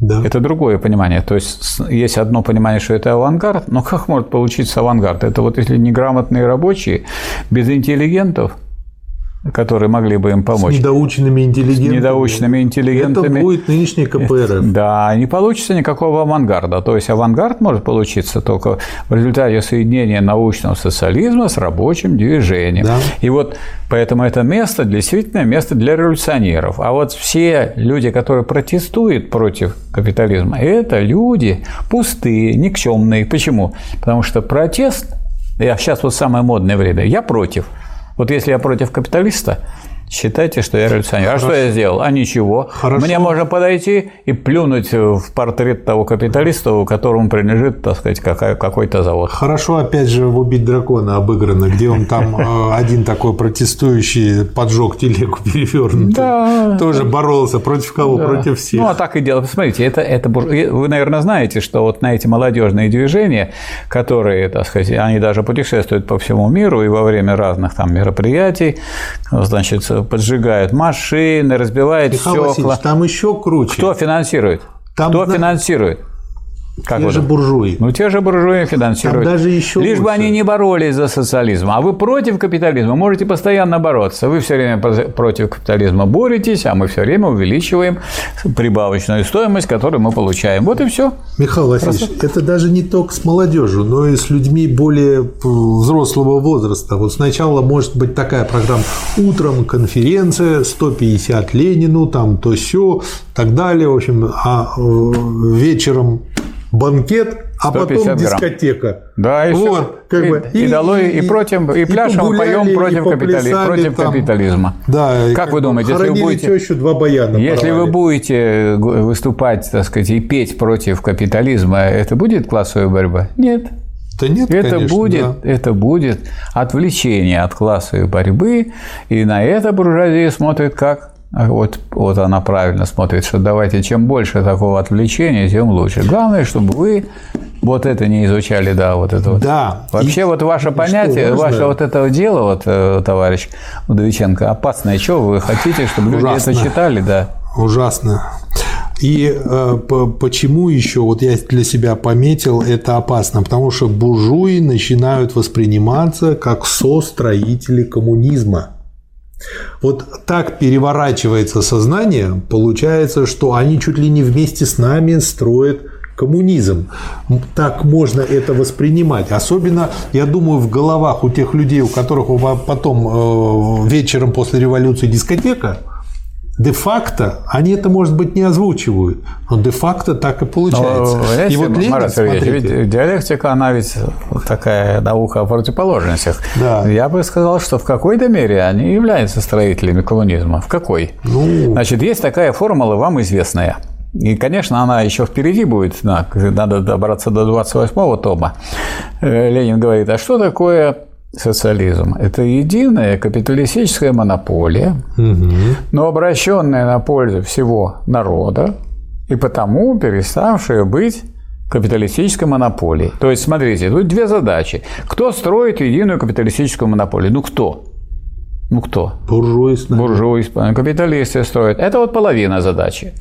Если при этом рабочий класс свою часть задачи не выполнит, ну, обратить на пользу всего народа – это революция. Ну, как вы, ну, как вы можете обратить на пользу всего народа, когда смысл вообще империализма как раз в том, чтобы так сказать, э, получать прибавочную стоимость из все меньшему Васильевич, количеству людей? вы знаете- Вот, то есть обращение на пользу всего народа означает, что мы опираемся в том числе и на то, что сделала буржуазия, как э, фактор, который Это понятно. развивает это производство. следует из закона Ньютона. Кто проходил в школьной физике Да. три закона Ньютона, действие равно противодействию, и после изучения этих законов у меня вся, всегда был вопрос, если я кому-то набил морду, что он на меня обижается? Мой же кулак получил ничуть не меньше, чем его морда. И по идее тогда я по этой логике могу подать в суд на компенсацию морального вреда и лечение своих кулаков. А он Об обижается. его морду. А он обижается на себя, что он недостаточно тренировался и не давал вам. Не Вот. давал. Вот он Вот. на что должен Вот. обижаться. Вот, то есть э, Но по все-таки, поводу- но все-таки капиталисты же они строили эти самые заводы. Кто организовывал это производство? Конечно, я могу сказать, что когда я Не обижайте капиталистов. кого-то бью по репе, я этим как-то, в общем, отталкиваюсь в, какое-то направление и стимулирую свое развитие. И его том развитие что- стимулируете. И его Ну, развитие. Ему же хочется победить в следующий раз, взять реванш. Конечно. Ну, конечно, стимулируете. Но некоторых уже не стимулируете. Они уже все говорят, я больше с этим не участвую, до свидания. А некоторых, наоборот, настойчивых, вы стимулируете. Да, и по этой причине некоторые даже говорят, что нужно благодарить своих врагов, и, в общем-то, в каком-то Ну а зачем смысле, да. спарринг партнеров берут? А вот и зачем меня взяли? Чтобы я с вами спорил. Да. Ну, вы же иногда соглашаетесь. Но я иногда же и не соглашаюсь. Да. Но, а вот тут вот Ленин как раз-таки вот из чего я сделал, что вот это С вами вот еще- трудно не согласиться. Вы все время по Ленину шпарите. Как Да. я буду с вами спорить? У нас, тут все ходы записаны. А, И э, как бы, да, я согласен. Я только из будущего беру, как говорится. У меня тут тоже есть своя сторона. Да, у вас есть фора. У меня есть фора определенная. Я оттуда беру и сюда притягиваю. А, Из будущего. Да, конечно, будем обращать эту монополию на пользу народа. Да. да. И да, это дело в борьбе, единство и борьба. То есть вы вообще прогрессивную роль буржуазии признаете, что вот э, буржуазный строй более прогрессивный, чем феодализм? Конечно, я не могу не признать, иначе бы мне пришлось бы не быть согласным с фразой но вот, «бьет, значит Да, любит». но вот российская буржуазия, которая должна была отдать землю, провести земельную реформу, она это не сделала. Вот поэтому вот разозлились большевики на нее Слишком и прогнали. Она была гнилая. И прогнали. Да. Почему? И, и крестьяне в этом поддержали большевиков, ну, потому что буржуазия не сделала то, что должна была сделать как буржуазия. не выполнила свою историческую роль. Очень долго хотела поменять петуха в курятнике своем. Почему? Потому что тот не выполнял свою роль. Куры неслись где попало, и надо было яйца по всему двору собирать плохой был петух. Вот как тот как бы одну часть хорошо выполнял, а вот по сбору яиц плохо выполнял. Вот и наша буржуазия была такая же, и сейчас такая же. Яйца где попало валяются по всей да. стране. Но а здесь вот именно одно дело понимать, что единство и борьба противоположностей, противоречия, э, то, что вот э, мы в борьбе и все прочее, прочее, с этим я согласен. Но воспринимать при этом их как партнеров, вот в этом опасность. Ну какие же они партнеры? Это, вот. это противоположность. Вот. А вот здесь, вот если по рассуждениям этого Николина идти, то можно до, до этого договориться, цитирую. Ну, Ленин тут другими словами, по-моему, эту же мысль говорит, новую Россию никто не строит, она строится в борьбе интересов. Если я так скажу... В борьбе интересов, а не одной стороны, в борьбе нет, интересов. Да, но это вот э, Ленин пишет, то я накидываю сразу некоторые покрывала на ясную картину борьбы таких-то классов.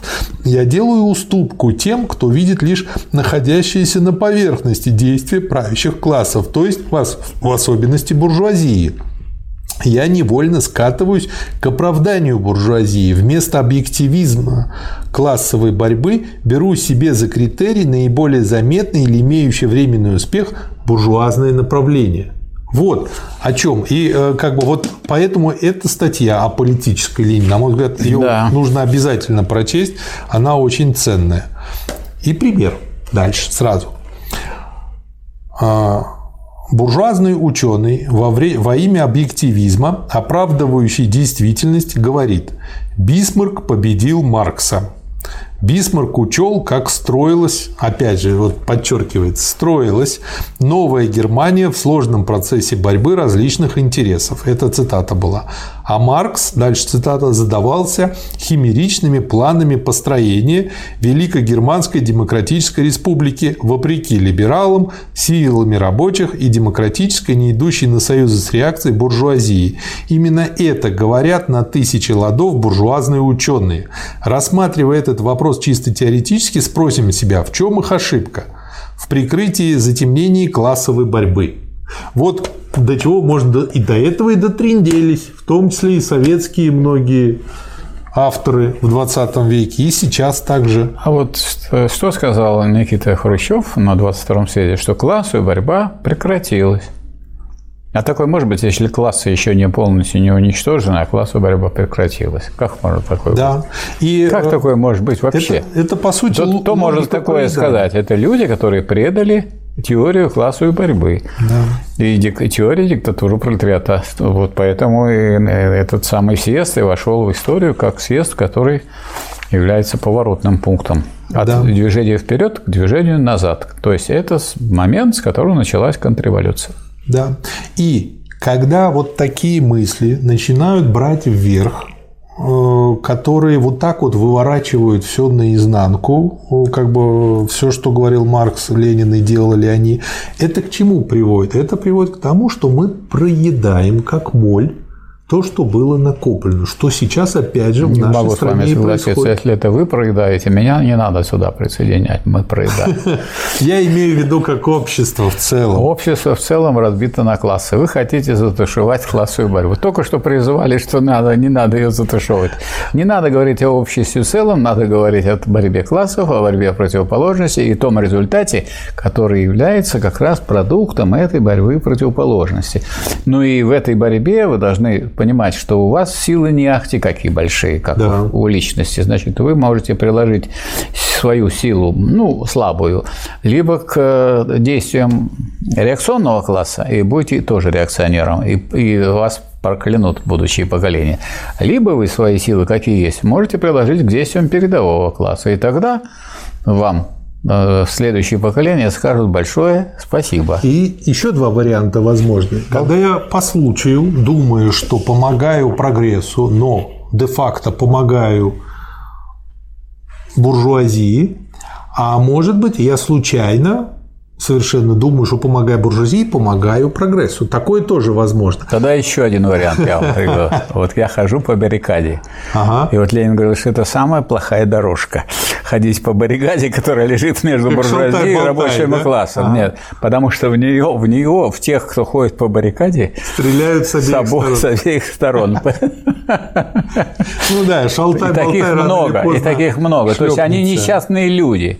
То есть, скажем, человек э, стоит на позициях э, рабочего класса, хотя бы и в буржуазном обществе, и чувствует себя хорошо. Они не несчастные люди. Они несчастные, не несчастные. Вот. Они очень часто Нет, а вот те, которые ходят по баррикаде, они просто пропадают. Я уже очень много Эти видел людей. пропадают. Пропадают, они пропадают. Они умирают раньше. Но это те, которые были честные, которые искренне заблуждались. Вот они пропадают. А те, которые э, в менеджменте это называется как А бы те, которые были нече- наемного менеджера. А то те, которые были нечестными, они их убивают просто свои же. Хочу вам рассказать. Либо много они зарабатывают. Хочу вам рассказать тот анекдот, Давайте. который очень отражает наш вот период, особенно 90-х годов. Идет старушка с двумя этими э, сказать, сетками, сетками именно, из которых там, так сказать, нехитрый скарб и нехитрая еда. И вот она вдруг видит огромная процессия. Хоронят кого-то из убитых бандитов. Ну, бандитов и одновременно как это, он же и бандит, и он же считается предпринимателем. И идет, сначала идет машина, в которой открытый гроб, а знаете, как еще не просто гроб открытый, а половина его с да. крышкой, нет, половина открывается, ну, как бы по размеру и по стоимости больше большой дачи. Да. И вот за ним в пешком, пешком, среди моря цветов идут его, как говорится, Соратники. соратники бандиты, которые, а сзади идут все эти вот черные их машины, Мерседесы, на которых обычно эта бандитская публика и разъезжает. И вот эта бабушка-старушка видит это море цветов, это богатство и таких богатых людей, которые в этом, в этом событии идут пешком. Она смотрит и остановилась так, смотрит и говорит, живут же люди, имея в виду того, кто лежит в гробу. Да. И вот это к этому, да, приводит. Некоторые ведь тоскуют, что они, так сказать, а вдруг мы будем революционерами, а что с нами? Ну, что с вами будет? Вы больше проживете и будете порядочным человеком. А так вы, как всякая сволочь, так сказать, вы будете мучиться и умрете раньше. Вот и вся разница. Ну, зато какие будут похороны. Вот похороны, может быть, будут хорошие. Да, и вот э, Ленин Да, указывает... надо, кстати, вот одни ставить целью улучшить жизнь других людей и свою, а вторые, вот сказать, сделать счастливыми свои похороны. Ну И вот Богатыми. Ленин, да, разбирая дальше вот этот случай с Бисмарком и Марксом, говорит о том, что этот пример из истории Германии показывает нам логику оппортунизма во взглядах Никольна, который именно потому сердито бронит нас за сильное кадетоедство, что он не видит того, как сам он катится к ликвидаторским идеям либеральной рабочей партии. Ну и вывод.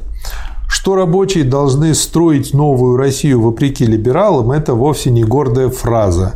Николин прекрасно знает, что эта мысль высказана в ряде тактических решений, использующихся признанием большинства и пользующихся признанием большинства марксистов. В сущности, это простое суммирование политического опыта России за последние хотя бы десятилетия. Это самый бесспорный исторический факт. За последние 10 лет рабочий класс России строил новую Россию вопреки либералам. Работа такой стройки не пропадает бесследно никогда, каковы бы ни были временные успехи русских претендентов в Бисмарке. Вот обратите внимание, Марат Сергеевич, что здесь как бы рассматриваются будни Да. классовой борьбы. Будни. Еще тут нету тут революции. Никакой в Да. это время. Никакой. Но зато есть постоянное, так сказать, внимательное, внимательное рассмотрение того и представление для читателей, то есть для общества и для рабочих прежде всего, аж как идет эта борьба. Если вот люди начнут следить за этой борьбой, участвовать в этой борьбе, становиться в ряды борющихся, то они постепенно сформируют революционную армию. А если вы не будете в годы реакции или в годы только подъема, небольшого революционного подъема, не будете в это время разбираться в том, кто политически прав, кто политически не прав, кто в идейном отношении э, представляет собой э, передовые идеи, а кто предатель, кто является реакционером, вы не сможете сделать революцию, потому что революция такая сложная вещь, что ее можно построить только за, за несколько десятков лет. Вот поэтому и Ленин здесь выступает именно строителем этой самой революции, а не тем человеком, который говорит, ну, да здравствует социалистическая революция, и побежали. Ну, это как анекдот. Помните такой древний советский анекдот, что китайцы наконец запустили спутник, миллион китайцев получили грыжу.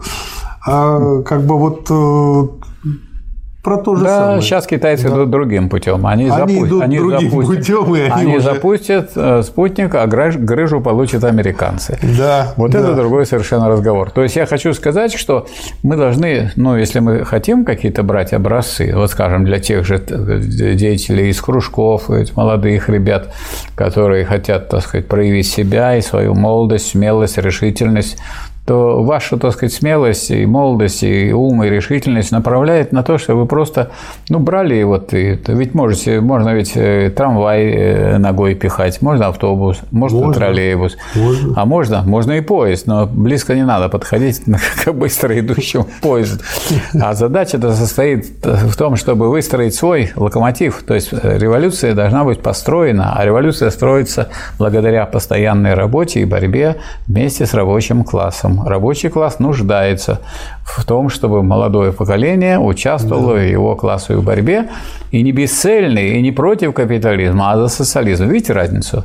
Да. Если я против чего-нибудь, я стою и мешаю. А если я за социализм, то я даже в деятельности капиталистов могу выискивать то, что помогает этому строительству. И, и хоть Правильно? рассуждение, да, по аналогии самое низшее по Гегелю. Да. Вы любите на это мне указывать? Нет, это не вот. низший, она худший вид рассуждения. Худший, да. Но тут образуется чисто механический момент.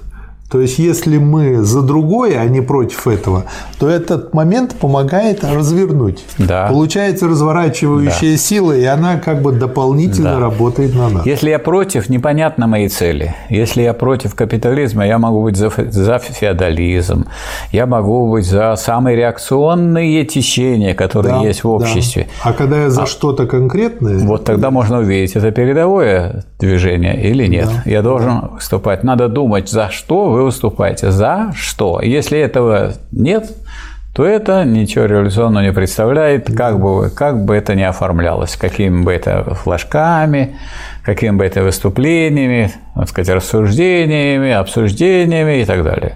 Да. Вот следующую статью, такую, может, небольшую загадку задать слушателям, значит, три пункта. Первый пункт расширение избирательного права. Но название не хотите статьи? И тоже загадка для слушателей? Да, пусть угадают, потому что в названии статьи отгадка. Ну, в конце хоть вы, Чьи это принципы, да. Первый принцип – расширение избирательного права.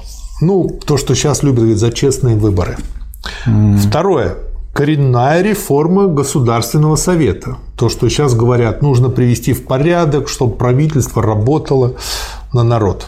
Третье ответственность министерства перед народными представителями. Вопрос. Чьи эти три основных пункта какой программы? С чем кадеты идут на выборы? Так называется статья. Ну так вот вопрос. Если сейчас... КПРФ. Какая кадеты, сейчас партия? Какие? Кадеты. Кадетская, да. да. Либеральная же платформа, ибо неформально, а по сути дела это А кадеты это не расшифровать? Это конституционные демократы. Демократы, да. Ну вот, вот они в соответствии с Конституцией, да. правами, которые даны им по Конституции и в соответствии с демократическим устройством Где российского общества, им играют, разрешили, по они играют на этом поле и высказывают время от времени хорошие вещи. Но когда наступает решающий момент, вот такой момент был, момент истины, когда наступил вопрос о решении в Думе вопроса О о, пенсии. о пенсиях. Значит, что мог бы сделать каждый депутат, член КПРФ? Выдвинуть свое предложение. Так никто не выдвинул. Ни один. Ни один не зачем? предложение, а свой проект. У них-то пенсия хорошая. Нет проекта. Поэтому то, что они против голосовали, да, это самое. Еще бы не хватало, чтобы они за голосовали. Против голосовали и ЛДПР, и, и- и им разрешено было голосовать. И справедливые против голосовали. А почему им разрешено было голосовать? Их мало. Да, потому что нет, не, дело не в том, что их мало, а дело в том, что Единой России хватает на 70% голосов. Это вот так хватает, чтобы это прошло. А эти ребята должны, так сказать, как-то... Отсюда вот если Эти- по-ленински эти- проанализировать, да, эти ребята должны набрать голоса на будущих выборах, на всякий случай. Поэтому они ведут выборную кампанию. Они выступают против этого Да. и поддерживают связь с избирателями. что бы Ленин сказал бы вот в этой ситуации? Вот я могу предположить, прочтя следующее, он бы сказал, что поскольку наши голоса там не решающие, мы можем говорить, что хотим, но с другой стороны, нас никто не посадит, когда мы там говорим, значит, мы должны использовать любое выступление, любую деятельность, активность для пропаганды революционной борьбы. Ну, какое может быть выступление, если у вас нет проекта другого, альтернативного? Да, значит, должен был бы быть проект. Вот у нас Его вот- нужно вот было у нас бы был- везде показывать, У нас был такой случай, когда фонд рабочей академии подготовил проект трудового кодекса, альтернативный правительством, и с помощью тех депутатов, которые содействовали его продвижению, Да. это были Корса- Корсаков, Григорьев там и другие, и с помощью этих депутатов, а потом с помощью депутата Авалиани, а потом с помощью депутата Шейна мы этот проект продвигали и разбили правительственный проект, проект проект э, Московской городской думы. Ну, естественно, проект этой самой самой гнилой партии, которая у нас есть, какая? Единая Россия, наш дом Россия, Не- не- Нет, нет, у нас. Эти провалились. либеральная. Да нет, э, который Явлинский. А, Яблоко. вот. Яблоко был проект. Ведь это Яблоко был замечательный проект, в котором было написано, что детям э, Это же не до- яблоко, это же до сухофрукт. 8, до 8 часов, до, до, до, до, 8, до 12, до 8 лет э, не более 12 часов. 120, не более 120 часов в год. То есть у него даже предполагалось, что люди будут работать, дети. То есть, конечно, ужасный, конечно, ужасный проект. Ну и все они провалились. Единственный проект слишком противостоял. Но поскольку у нас был проект, и его присоединились профсоюзы к нему, и все прогрессивные силы за него выступали, это было большое очень действие. И это привело к тому, что обрыва такого в трудовом законодательстве который мог бы быть, не произошло. уже тогда. Да, не произошло. Это был 2002 год. Не произошло, и поэтому нынешний трудовой кодекс может использоваться для организации рабочего класса и Да. ведения забастовочной борьбы легально. Да. И вот эти три принципа кадетской программы, либеральная же платформа, ибо неформально, а по сути дела, это именно есть избирательная платформа кадетов, есть только пожелания скромных конституционных реформ. Удар на слове даже не конституционных реформ, а пожелания. Да. Как бы нам бы хотелось так, так. Если человек сказал, что он желает, все на этом, его участие Да. в политической борьбе завершено. Небольшая, очень небольшая статья на одну Но Он же страницу. привык в ресторане, приходит, э, чё, так сказать, э, официант и спрашивает, чего желаете? Да. Он говорит, я желаю вот таких реформ. Все. А ему говорят, «А этого ничего нет, Этого вам, ничего. вам придется овсянку. Ну, тогда будем есть Да. овсянку. Это как Задорнов, по-моему, говорил, что пришел в какую-то кафешку, подходит к нему официант и говорит, вам чай или кофе? Он говорит, мне кофе, пожалуйста, такой-то. А тот смеется, говорит, а у нас кофе нет, только чай. Вот. Успехи американских рабочих. Последний полученный в Европе номер американской еженедельной рабочей газеты «Призыв к разуму» сообщает, что распространение этой газеты достигло 984 тысяч экземпляров. Из писем и требований с места, пишет редакция, вытекает с несомненностью, что мы перевалим за миллион в ближайшие недели. Это цифра миллиона экземпляров социалистической газеты, которую бесстыдно травят и преследуют американские суды, и которая растет и крепнет под огнем преследований, показывает нагляднее, чем длинное рассуждение, какой переворот близится в Америке.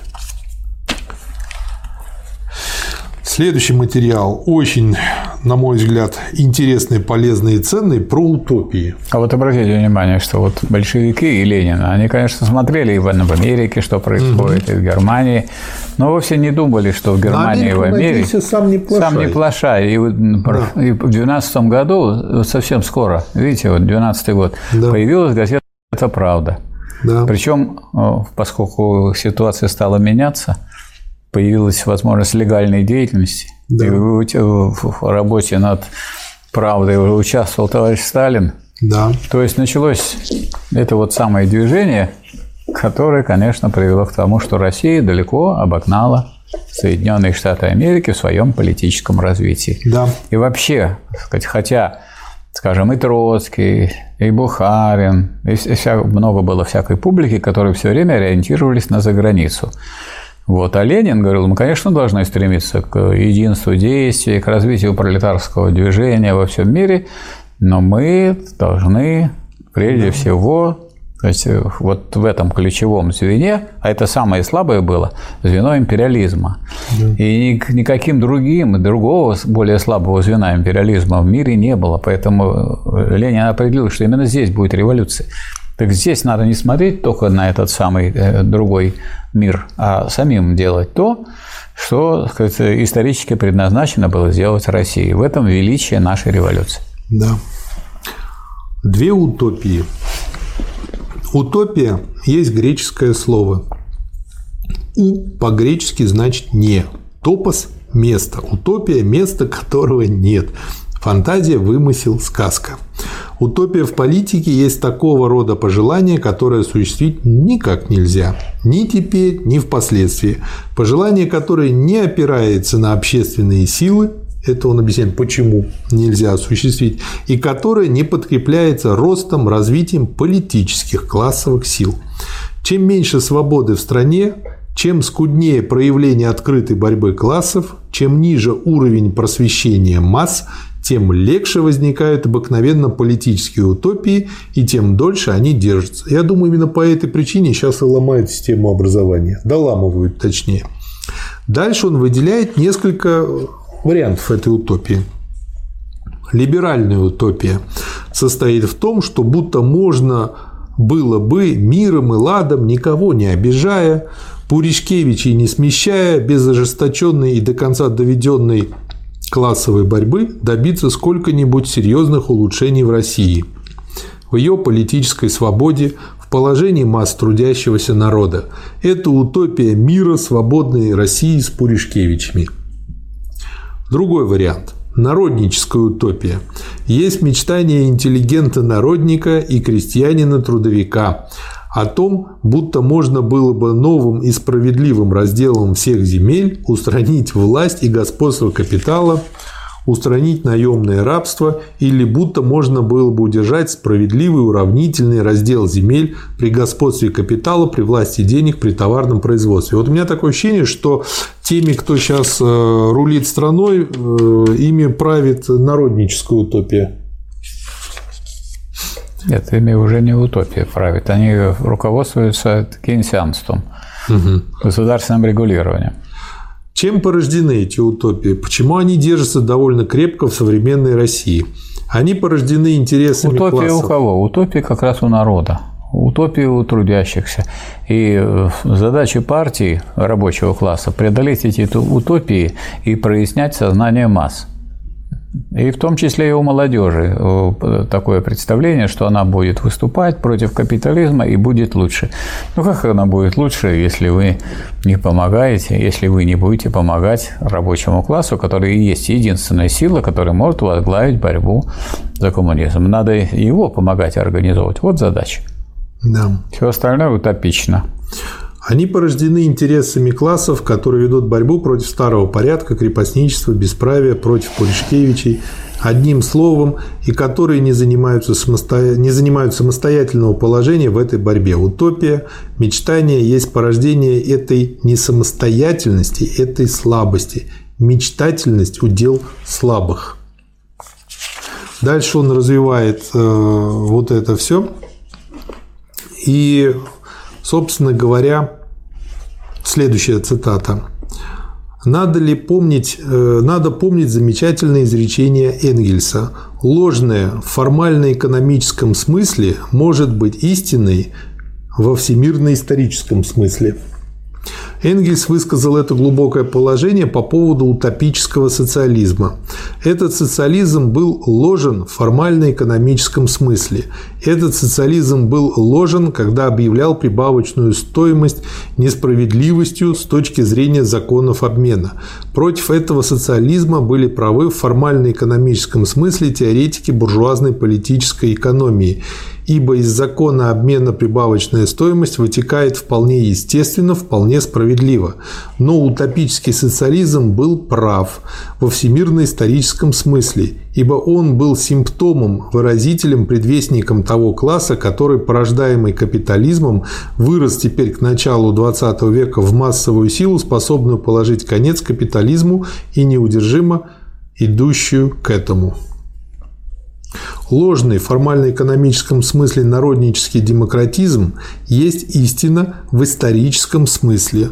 Ложный в качестве социалистической утопии этот демократизм есть истина той своеобразной исторически обусловленной демократической борьбы крестьянских масс, которая составляет неразрывный элемент буржуазного преобразования и условия его полной победы. Очень интересная мысль, как вот это вот все перетекает – Ясно, что марксисты, враждебные всяким утопиям, должны отстаивать самостоятельность класса, который может беззаветно бороться против феодализма. Именно потому, что он даже и на сотую долю не увязил коготок в том участии в собственности, которое делает из буржуазии половинчатого противника, а зачастую союзника феодалов. У крестьян коготов увяз – в мелком товарном производстве они могут при благоприятном стечении исторических обстоятельств добиться самого полного устранения феодализма, но они не случайно, они неизбежно всегда будут проявлять известные колебания между буржуазией и пролетариатом, между либерализмом и марксизмом. Вот э, смотрите, в коммунистическом манифесте Маркса и Энгельса выделен утопический угу. социализм как предшественник да. научного социализма. Потому что научный социализм – это тот социализм, который как бы отражает и выражает интересы рабочего класса, именно того класса, который может как раз именно эти условия или эти вот сказать, мысли, которые являлись мечтами у угу. Фурье, у Сен-Симона, у Оуна, превратить в действительность. То есть, если у вас ваше учение не доводит э, развитие этого учения до классов, которые это делать будут, исторически будут делать и обязаны это делать в силу своих интересов, то это утопизм. Это не значит, что это неправильно, это не значит, что это неверно, это правильно, но это не истинно, потому что истина ну, есть в двух вариантах. Либо это правильное отражение действительности, это истина такая, которая сводится просто к отражению мира. А есть истина, которая состоит в том, что правильную идею превратить в действительность, то есть реализовать. Но что можно реализовать? Мечты нельзя реализовать, если они не связаны с интересами классов. Как только вот эти мечты, которые были у социалистов-утопистов, и эти мечты, которые э, были Э, связано уже с определенным этапом общественного развития. То есть это вот так обрисовать, что нужно сделать в новом обществе, невозможно было бы сделать раньше. Угу. Вот если как только эти мечты соединились с классом, мы получили марксизм как соединение научного социализма с рабочим движением. Угу. И наоборот, социализм, не связанный с рабочим движением, не является научным. Точно так же, скажем, нельзя считать марксистами тех, кто какие-то берет идеи, там, какие-то мысли и не связывает их с рабочим движением и не участвует в организации рабочего класса. Поэтому, скажем, это должны понимать все, которые думают, что они вот марксисты, но они на самом деле утописты. Да, и они, получается, работают как раз-таки на дело в том случае, если по случаю их действия совпадают с основным У направлением. Них нет действий, потому что действие должен совершать класс.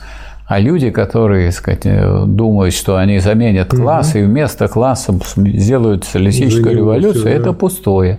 Да. Потому что для того, чтобы совершить революцию, нужно совершить огромный переворот. Это большая ломка.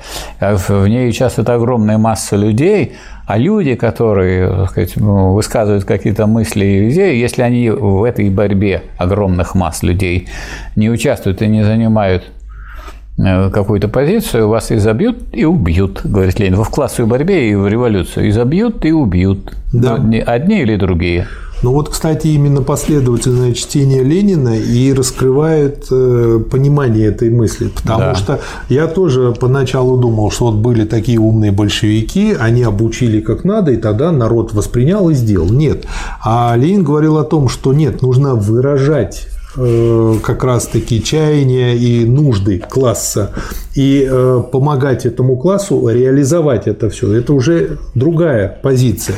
Вот. И получается, да. что революцию всегда делают массы, да. а не элита. Мы не говорим людям, что вся ваша борьба пустяки, а мы даем истинный лозунг борьбы. И истинный лозунг. Но истина не оторванная от борьбы – это не истина, это правильность. Да. Это правильно, то, что вы сказали. Хорошо бы на это можно ответить, если вы хотели бы. А вот хорошо бы, чтобы жизнь была такой. Это вы можете обратиться к кому? К Господу Богу с да. такими пожеланиями. А если, вы, а если вы материалисты, то вы должны обратиться к тому классу, который является самым передовым. А некоторые деятели говорят, так его же нету. Угу. Его же почти нету. Они не знают даже, а почему у него у них в головах нету, потому что они не удосужились поинтересоваться, а сколько же у нас этого самого класса представителей есть в России. Вот сейчас нас по одним расчетам 26 миллионов, по расчетам товарища Мазура, доктора экономических наук, а по расчетам доктора философских наук Трушкова, который вот опубликован на днях, 25 миллионов. То есть вот э, разница где-то в миллион. Вот и все. А люди говорят, не, уже все нету, мы все делают, у нас роботы там или прочее. Так роботы у нас Я так думаю, медленно идут. Заменили. Так, могут, так медленно идут, потому что, потому что э, в современной России так мало платят, что легче э, набрать гастарбайтеров вместо того, чтобы купить хороший станок с программным управлением. И поэтому у нас вообще станкостроение практически почти на нуле стоит. Да. Если у нас были сотни тысяч станков производились, то сейчас производится три тысячи. Вот о чем. Ну, Медведев же говорил, не сможем произвести, купим. Покупают. Да. А те, кто покупает, вот а теперь они в хвосте покупают технически. не станки, к сожалению. Да. Даже не это. Покупают, и те, кто покупает, идет в хвосте технического прогресса. Думаете, нам самые лучшие продают? Самые лучшие, да. как всегда, и вооружение, и станки берут себе, а продают то, что является уже вторым сортом. Да. Известно, что ван... Э, статья называется «Английские споры о либеральной рабочей политике». Известно, что в Англии две рабочие партии – социал-демократы, которые теперь носят название Британская социалистическая партия, и так называемая независимая рабочая партия. В Англии раньше всех развился капитализм и она была долгое время фабричной мастерской всего мира. Это исключительное монопольное положение сыграло в Англии сравнительно с создало в Англии сравнительно сносные условия жизни для рабочей аристократии, то есть для меньшинства обученных, хорошо оплачиваемых рабочих. Отсюда мещанский цеховой дух в этой рабочей аристократии. И вот эта независимая рабочая партия и есть партия либеральной рабочей политики. И Ленин описывает, что, по сути дела, вот эта независимая, так сказать, рабочая партия – это партия люмпен пролетариата, вот. А та партия другая, которая британская социалистическая, она ближе к российской социал-демократии. Но при этом, э, благодаря тому, что происходит э, в мире на тот момент, уже и рабочие вот этой принадлежащей независимой рабочей партии начинают понимать, что, в общем-то, как бы их партия не совсем рабочая и не совсем выражает не совсем независимые. И не совсем независимые, да. Среди рабочих усиливается подозрение, что рабочая партия в плену у либералов. В стране все больше распространяется взгляд, что рабочая партия есть просто крыло либеральной партии. Надо заметить, что рабочую партию в парламенте составляют не только депутаты, принадлежащие к независимой рабочей партии, но и депутаты, проведенные профсоюзами. Такие депутаты называют себя рабочими депутатами и членами рабочей партии, не входя в независимую рабочую партию. И дальше Ленин восклицает, английские оппортунисты осуществили то, к чему так часто склоняются других стран, а именно соединение оппортунистических социалистических депутатов с депутатами якобы беспартийных профсоюзов. Пресловутая широкая рабочая партия, это вот там или партия над партиями, о чем вот говорили в предыдущих выпусках, о которой говорили у нас в 1906-1907 годах некоторые меньшевики, осуществлена в Англии и только в Англии. Очень интересная статья. Дальше он разбирает, в чем, собственно говоря, суть, корень всего этого. И, э, собственно говоря, Э, чем это опасно. Также останавливается на том, что оппортунизм, вот цитирую, можно выразить в терминах какой угодно доктрины, в том числе и марксизма. То есть нужно смотреть не на то, какими словами это все э, говорится и пишется. А, а, кому, выгод, а кому выгодно да. то, что предлагается сделать? Вот. Кому вот это вопрос. выгодно? Ну, да. Я бы к этому еще добавил вот одно такое историческое обстоятельство. Все время, скажем, особенно со стороны троцкистов, был такой разговор, что, дескать, вот, ну, конечно, мы не передовая страна, Россия, хотя вопрос для Ленина был, не, вопрос не в том, передовая она или не передовая, а что она исторически должна будет сделать и что, куда ее ставит история. Э, история. А история ставит вопрос так, что нужно найти, э, что является слабым звеном империализма. А вот Россия оказалась слабым звеном империализма, поэтому исторически она была поставлена в авангард революции. Может, сейчас так тоже получается. Мы же пока что слабое звено в этом смысле. Так уже не получается, потому что у нас продолжается строительство социализма в целом ряде стран. В КНДР построено, в Китае продолжается, на Кубе продолжается, в 100 миллионам в Вьетнаме продолжается, в Лаосе продолжается. И надо перестать выпячивать тут Россию. Россия это движение начала. Я думаю, что теперь, как говорится, гарантией нашей успешности нашей революции может стать социалистический Китай, который не даст ее утопить в крови. Вот о чем надо думать. А сейчас для Китая э, Россия является защитой от американского империализма, который, безусловно, бы да. не так бы обошелся с Китаем, как сейчас он э, вынужден обходиться. Но я хотел бы отметить один момент. Вот люди ориентируются на передовые страны. А ведь они эти передовые, у них вот есть большие очень дефекты. А передовые-то они где? В, в деле капитализма. Ну, в такого ужаса в условиях труда, как в Англии, негде просто даже представить. Поэтому mm-hmm. я уже говорил сегодня о том, что вот почитайте положение рабочего класса в Англии, вы ужаснетесь. Страшно даже читать. Но это не все. Значит, Англия ну, поучаствовала в развитии капитализма в Соединенных Штатах. А там, в Соединенных Штатах, развитие капитализма связано было с накоплением капитала. А всегда накопление капитала связано с чем? С какими-нибудь грабежами, да. с войнами. Откуда или, или связано было. В чем, так сказать, э, состоит история Соединенных Штатов Америки, что их капитализм основан был на первоначальном накоплении с помощью рабовладения. Да. Соединенные Штаты Америки были страной, в эпоху уже капитализма рабовладельческой. Ну а кто обеспечивал эту вот эту самую подготовку этого и организацию этого рабовладения? Англия. А как она обеспечила? Очень просто. В Англии, в Англии везли Значит, брали с собой всякие, так сказать, цветные э, безделушки, стеклянные бусы и везли в Африку. В Африку дарили это или передавали Туземцам? Туземцам, их вождям.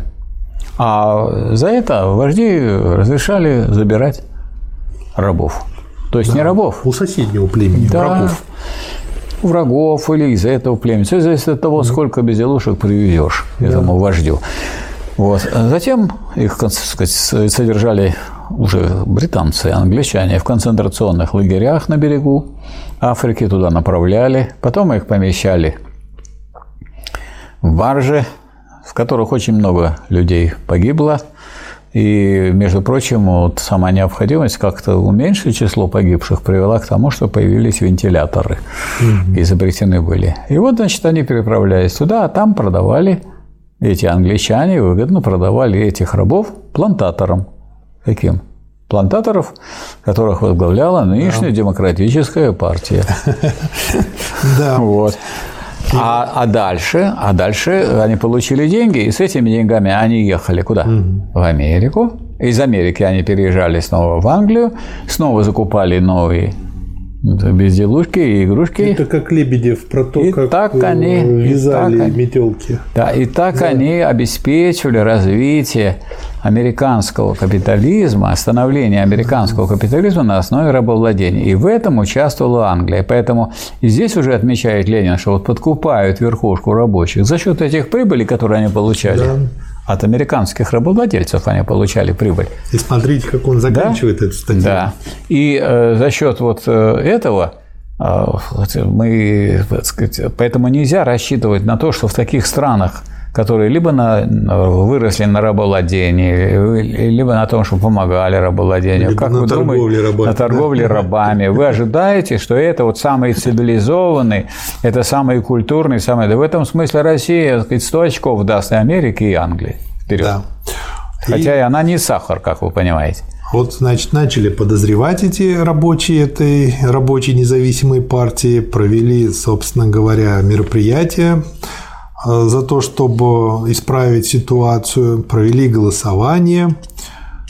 За резолюцию, исправляющую ситуацию, было подано 73 голоса, а против 195. Оппортунисты одержали победу.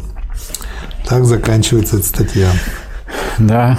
Следующее. Ну, это вот, кстати, если э, мы понимаем, что вот Ленин не очень э, рассчитывал на то, что так сильно будут помогать другие страны. Он считал слабое, что вот Россия слабое звено, и ей суждено да.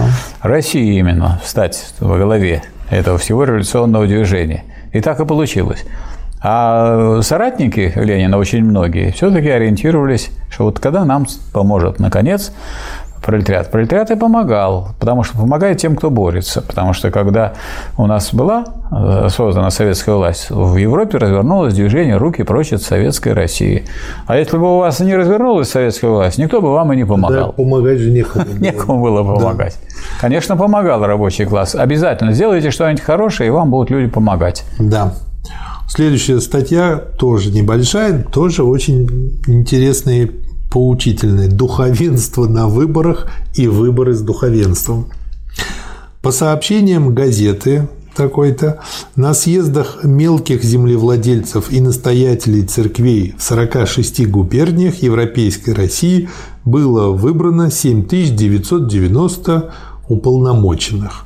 Из них 6516 священников. Вот спрашивается, вроде бы как бы вот, то есть последние составили 82%. Вроде бы вы занимаетесь отношениями с Богом. Чего вы лезете в политику, в мирскую жизнь? А вот лезут. Так, Дальше э, Ленин... Подождите, да, подождите, угу. как же? Значит, царь – это наместник э, Бога на земле. Вот. Поэтому вы же еще находитесь в какой России? Э, в добуржуазной. Нет же буржуазной революции. Вот будет когда буржуазная революция, тогда будет такие претензии. А сейчас что они лезут?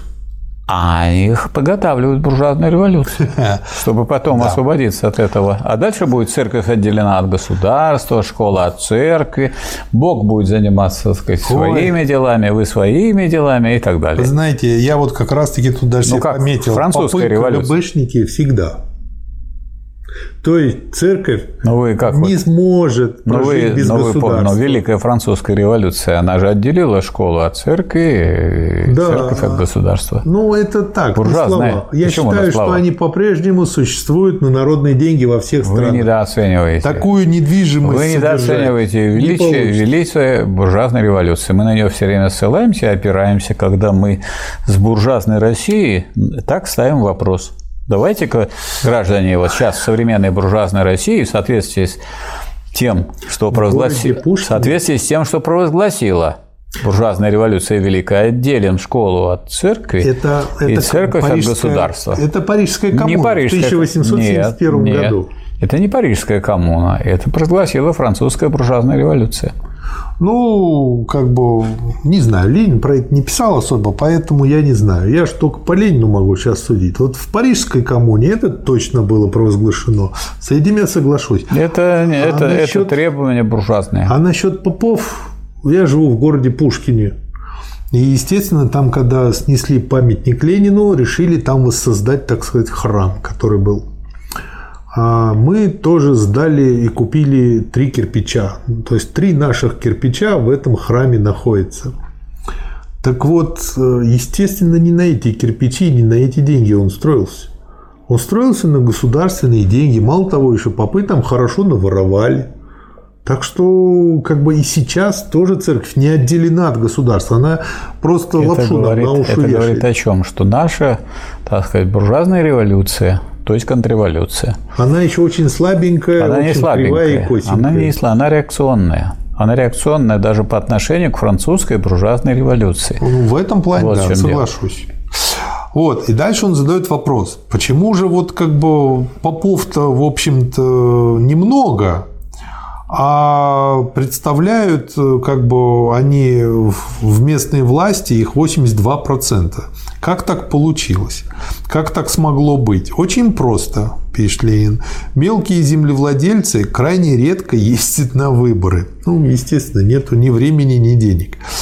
И средств нет, и интереса мало, и тысячи полицейских препятствий при э, свободе выборов. А попам внушено, в кавычках, всем явиться. Вот. Он, попы КГБшники. Вот. Попы будут голосовать за кандидатов, угодных правительству. Вот почему даже помещики, не говоря уже о, бур- о буржуазии, ропщут. У нас КГБшники не были попами. Но были все попы КГБшники. Не все. Ну, может, два. Ну, плохая э, система безопасности, если она не имеет своих агентов во всех сферах. Марат Сергеевич, как вы себе представляете? В исторической науке этот прием правительства, сохранившего существенные черты абсолютизма, называется бонапартизмом. То есть можно сказать, что у нас сейчас бонапартизм процветает? Ка- Процветает это второй вопрос, а в какой-то мере он есть. Что-то в чем состоит бонапартизм? Так сказать, между классами находиться. Вот когда государственная власть, она как бы, она э, не объявляет, что она власть буржуазии. И вашим, и нашим. Она и вашим, и нашим. Хотя, конечно, раз она буржуазная, она в первую очередь не нашим. В первую очередь буржуазии. Хороша Маша, Элементы но бонапартизма наша. есть. Так. Следующая статья ко всем гражданам России. Это где статья опубликована? Российская социал-демократическая рабочая партия, пролетарии всех стран, соединяйтесь. Это было напечатано в октябре 2012 года отдельным листком. Вот видите, то есть, то есть вот Ленин писал отдельные листки, которые распространялись. Да. И дальше тут э, про то, что началась война. На, Балкане, на Балканах началась война четырех государств против Турции. Вся Европа хочет принять участие в событиях на Балканах. Все стоят за реформы, в кавычках, и даже за свободу славян, в кавычках. Вот мне тоже нравится сейчас куча славяно, славянофил у нас тут расцвело. А на деле Россия хочет урвать кусок Турции в Азии и захватить Босфор. Англия точит зубы на Салоники, Италия на Албанию, Англия на Аравию, Германия на Анатолию. Кризис разгорается. Ну и дальше он описывает всю эту ситуацию. Только революционное низвержение царизма может обеспечить свободное развитие и России, и всей Восточной Европы. такая очень э, короткая. Но вывод очень, очень важный. То есть получается так, что проблемы возникают все время, и надо да. думать, а как они могут быть разрешены. И есть, так сказать, представление о том, что вот мы сейчас будем в этом направлении работать и будем разрешать, mm. а ничего не разрешается. Еще и усугубляется, и ухудшается. Поэтому э, вот те люди, которые ухудшают так сказать, и завязывают те узлы, которые пока еще слабо завязаны, они еще более крепко завязаны, они готовят революцию. Шедевральная на одну страничку статья называется «Кадетский профессор». Чем она меня так торкнула? Во-первых, после где-то шестого или седьмого там какого-то тома мне на почту прислали материалы про Тугана Барановского. А я их почитал, то, что он писал. Курсовая работа плохого третьекурсника. В общем, кишмиш полный. А, но не только тот человек, который мне прислал, видимо, хотел что-то продемонстрировать, что вот что там пишет этот профессор, э, как бы... Наш Туган. Э, да, наш Туган. Вот, э, и поэтому Ленин не очень прав.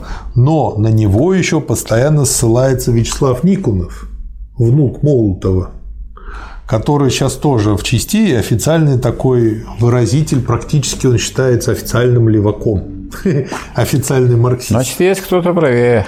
Вот, да. И тоже ссылается на то, что там, в общем, Россия такая сякая и хорошая. Цитата. Один из кандидатов кадетской партии, господин профессор Туган Барановский, принадлежит к числу тех российских экономистов, которые в молодости были почти марксистами, а затем быстро поумнели, подправили Маркса обрывками буржуазных теорий и за великие ренегатские заслуги обеспечили себе университетские кафедры для ученого одурачивания студентов. Дальше цитата из господина Тугана. Я это пометил себе как э, шедевр. С моей точки зрения, основная причина вздорожания жизни совершенно ясна. Это, как вы думаете, что, Михаил Васильевич? Не скажу. Это настолько злободневно, народ сейчас как бы улыбнется. Огромный рост населения, и при том преимущественно городского. Рост населения вызывает переход к более интенсивным приемам обработки, что по известному закону падающей производительности, ну что не является законом, а полный бред, сельскохозяйственного труда, приводит к возрастанию трудовой стоимости единицы продукта. То есть э, одна и цитата, да, и это бред. Но здесь столько бреда и так гениально соединено, но Здесь же сейчас во всем мире говорят, что наш Не столько гениально, миллиардов, сколько парадоксально. Да, перенаселенная планета. Это все те же песни. Старые песни о главном 33. Да, как будто бы не, про как будто бы не трудом шара. рабочих на основе да. постоянно растущей производительности труда. А, а производительность труда постоянно растет. Почему? Потому что развитие производительных сил – это такой закон, который действует при всяких способах производства. Да. Поэтому это этот Тугат Барановский по существу идет против крупнейшего закона вообще всемирного экономического развития, да. развития производительных сил. Да, цитата дальше. Известный закон падающей производительности есть старый буржуазный хлам, служащий для оправдания капитализма в руках невежд и наемных ученых буржуазии. Маркс давно опроверг этот закон в кавычках, сваливающий вину на природу. Дескать, падает производительность труда, ничего тут не поделаешь. Тогда как на деле вина лежит в капиталистическом общественном устройстве. Закон падающей производительности сельскохозяйственного труда есть буржуазная ложь. Закон роста ренты, то есть дохода собственников земли при капитализме, есть правда. То есть они просто повышают стоимость а вот, и, Цену. Как бы, да, и получается, что как бы поэтому падает. не будут повышать, не будет падать.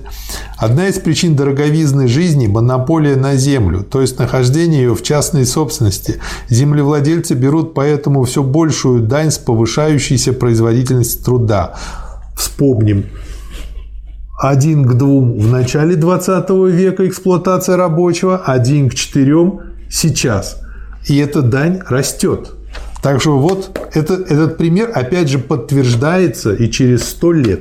Опять же цифрами. Сейчас не один к четырем, а один, один к семи. Один к семи, да. Не, я имею в виду один к четырем относительно того. А, того времени, да. да. Вот. А я хочу еще сказать, что у Марса есть такое положение, что ликвидация частной собственности на Землю приводит к развитию капитализма. капитализма. Ускоренному. Почему? А потому что убираются вот эти затраты, которые под собой, на землю. под собой никакой сказать, основы не имеет, кроме того, что это часть той прибавочной стоимости, которую капиталист вынужден отдавать угу. землевладельцу, а так бы он хотя бы часть мог использовать на развитие производства. Да. И дальше заканчивают. Только организация рабочих для отстаивания своих интересов, только устранение капиталистического способа производства положит конец дороговизне. Я практически две трети статьи прочел. Угу. И тут я еще для себя пометил, что при Сталине цены снижались. Они снижались и при капитализме свободной конкуренции, не только при Сталине. Почему? Потому что с развитием... Что такое цена? Цена – это денежное выражение стоимости. Да. А что э, можно сказать про движение стоимости, что с ростом производительности труда стоимость товара снижается. Да. Другое дело, что на известном этапе, когда появляется вот уже империализм, можно установить ведь монопольную цену, и она не будет следовать этому закону снижения стоимости, она будет следовать закону монополистической прибыли. Да. И поэтому можно сделать следующее. Во-первых, можно эту цену повышать, при этом наличие бумажных денег позволяет это делать очень легко. Напечатали угу. больше бумажных денег, выдали большую зарплату в бумажках, угу. а в целом зарплата понижается таким образом. Например, у нас в России с 2014 года не повысилась зарплата. Да. А если брать, так сказать, в бумажках, повысилась. Да. А вы кушать будете бумажку или будете кушать то, что вы приобретаете на эти бумажки? У меня такое ощущение, что скоро основным компонентом всего будет туалетная бумага. Нет, это, это другая бумага. Это вы вот уже Съедобная. вот вы получите. Ее же сделали растворимой в ну, воде, вот для, значит, вот скоро сколько этой туалетной бумаги вы купите, будет зависеть от того, как э, будет повышаться как, как будут повышаться цены. А цены повышаются непрерывно, и в этом состоит э, кейнсианская политика. Зачем вы воюете там со своими рабочими, понижаете им зарплату? Вы им повышаете, а цены будут повышаться больше. Государство будет включать станок, да. и цены будут повышаться быстрее, а зарплата ваша будет номинально больше, а реально меньше. Да. Поэтому лозунг, скажем, для сегодняшней классовой борьбы за рост зарплаты такой, что повышение уровня реального содержания зарплаты, а не просто повышение зарплаты. Это ваша повышенная зарплата может быть меньше, чем вчера. Да. Очень короткая статья «Кадеты и националисты». Я для себя пометил, что постоянно сейчас это наблюдаю, то, что сейчас процитирую в телевизоре. Цитата. «Русское сердце в общем подъеме бьется сочувствием к славянам и надеждой, что русское национальное самосознание поможет обеспечить за ним плоды их побед. Чем же это отличается от национализма и шовинизма? Я думаю, ничем. Отличается тем, что сказать, прямо не указывается, что это национализм и шовинизм. Вот, вот и все. То есть нечестностью. Вот и все. Вот. На самом деле, действительно, скажем, русский народ очень многим помог. Зачем это он помог? Да. Тем, что он установил социализм и соединил воедино те э, народы, которые жили в Советском Союзе и на территории царской России. И благодаря этому все эти народы получили колоссальную э, возможность продвинуться вперед. И все продвинулись. И ничего подобного буржуазное так сказать, государство нам и никакой национализм нам ничего показать да. не может. Ну что, русские националисты улучшили жизнь в России? Да нет. нет. Как-то никак они не, не наоборот. Повлияли. С тех пор, как я их первый раз увидел ряжеными э, в различные эполеты да, это ряженые. и прочее, да. при этом там такие перлы они выдавали, что запрещено на Ютубе их использовать. Но при этом обращение было так, господа, и дальше идут перлы. И опять господа, и дальше перлы. Они ждали свой поезд на московском вокзале. Угу. Нелегальная партия и легальная работа. Очень интересная статья, очень важная. Вопрос о нелегальной партии и о легальной работе социал-демократа в России есть один из самых главных партийных вопросов. Он в течение всей послереволюционной эпохи занимает РСДРП. Он вызвал наиболее ожесточенную борьбу в ее рядах. Резолюция ликвидаторской конференции, дальше тут э, Ленин анализирует там ликвидаторов и их высказывания, об организационных формах партийного строительства, но на самом деле первый же пункт ее показывает, что речь идет не о формах строительства, а о том, какую партию, старую или новую, хотят здесь строить. И он показывает, что по сути дела ликвидаторы хотят так преобразовать партию, что полностью избавиться от э, нелегальной работы. А это значит избавиться и от сущности партии, потому что сущность пролетарской партии в том, что она в корне враждебна буржуазному да. строю. Раз она в корне враждебна буржуазному строю, то если вы, так сказать, избавитесь от нелегальной работы, то вы да, избавитесь... Целиком обуржуазитесь. Целиком обуржуазитесь. Так это делает что? Сказать, от зависты.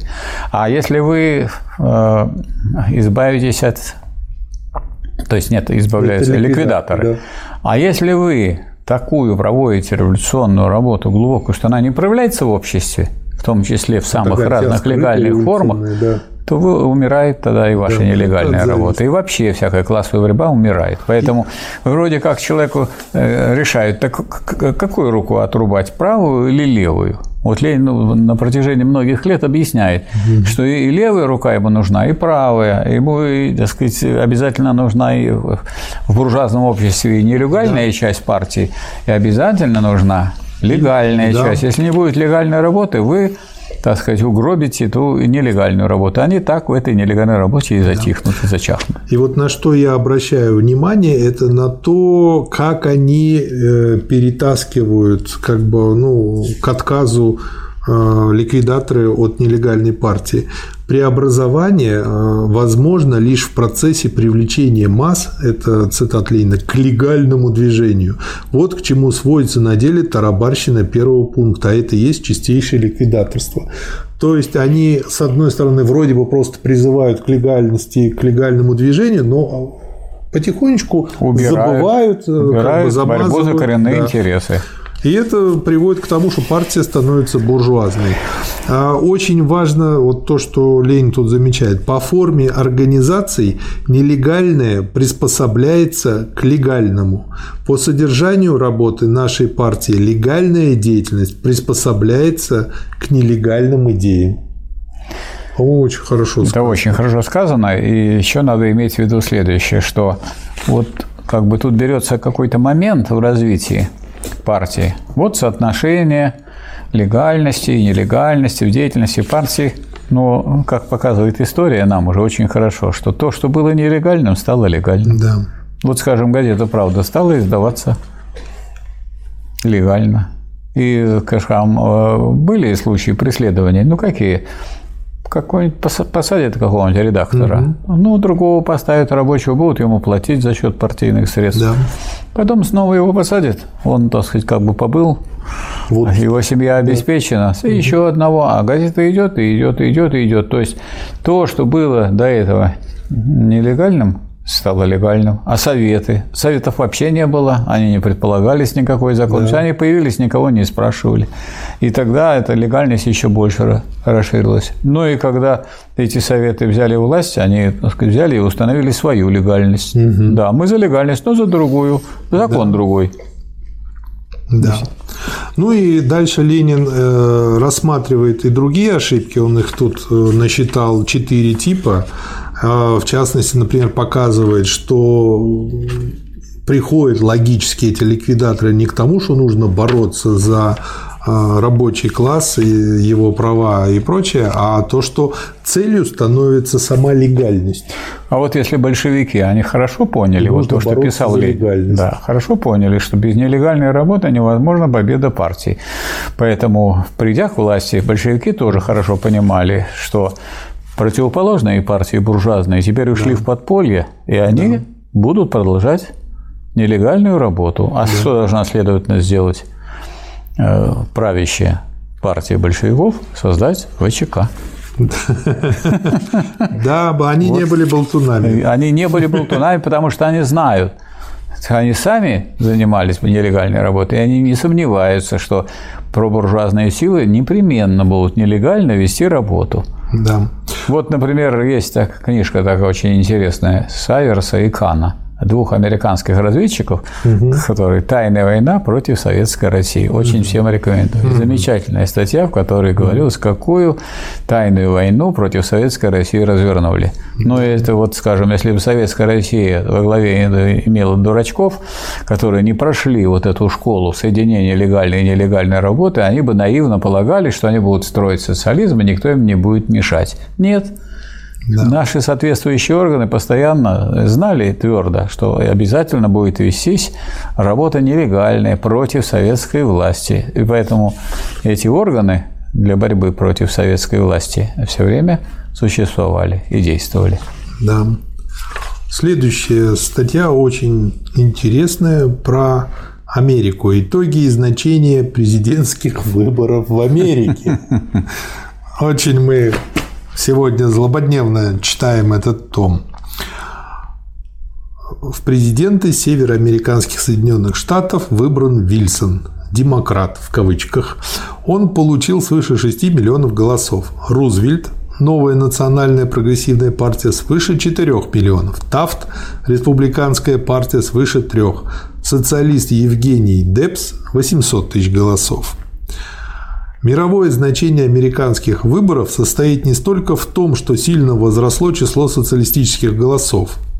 Значение американских выборов состоит в величайшем кризисе буржуазных партий, в поразительной силе, с которой выступило их разложение.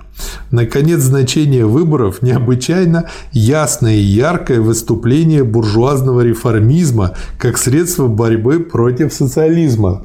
Прямо вот считал с сегодняшнего дня. В Америке свобода самая полная, и две буржуазные партии отличались здесь в течение целого полувека после гражданской войны из-за рабовладения в 1860-65 годах замечательной прочностью и силой. Партия прежних рабовладельцев – это так называемая демократическая партия. Партия капиталистов, стоящая за освобождение негров, развилась в республиканскую партию. После освобождения негров разница между той и другой партией становилась все меньше. Народ обманывали, отвлекали от его насущных интересов посредством эффективных и бессодержательных дуэлей двух буржуазных партий – и вот в Америке, стране самого передового капитализма, система двух партий потерпела крах. Что вызвало этот крах? Сила рабочего движения, рост социализма. И тут американская буржуазия сгруппировалась, надо отдать ей должное, и создала новую буржуазную партию, национальную прогрессивную партию. Обращена она лицом к будущему, но имеется в виду к будущему буржуазному.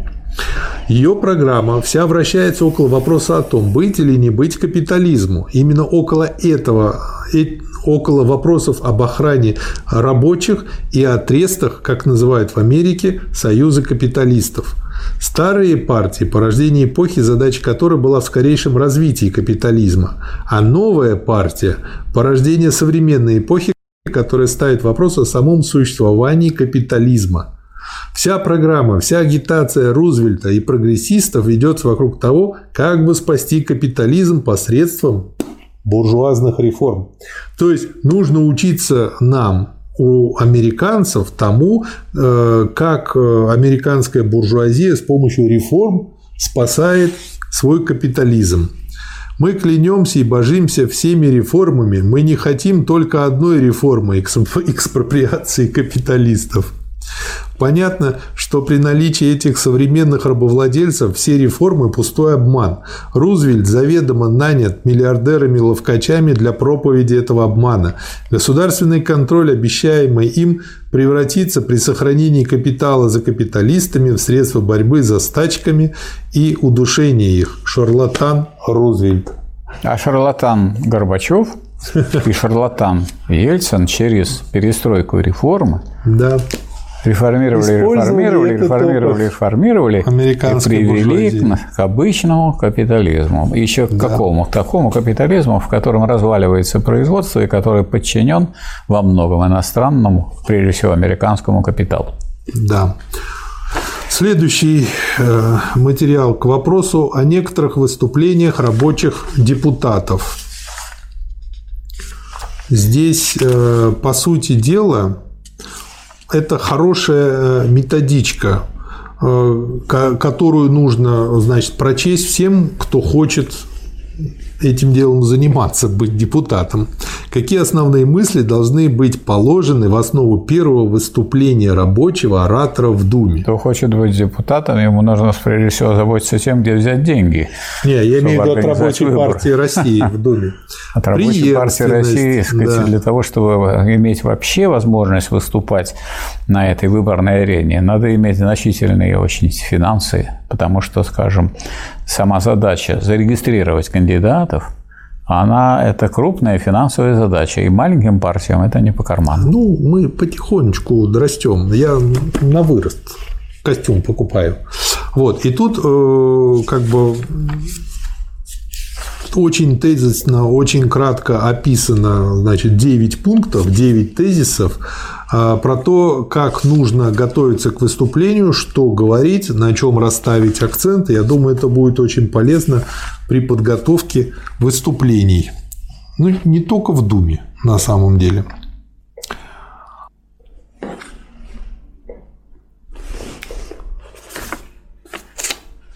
Следующая статья.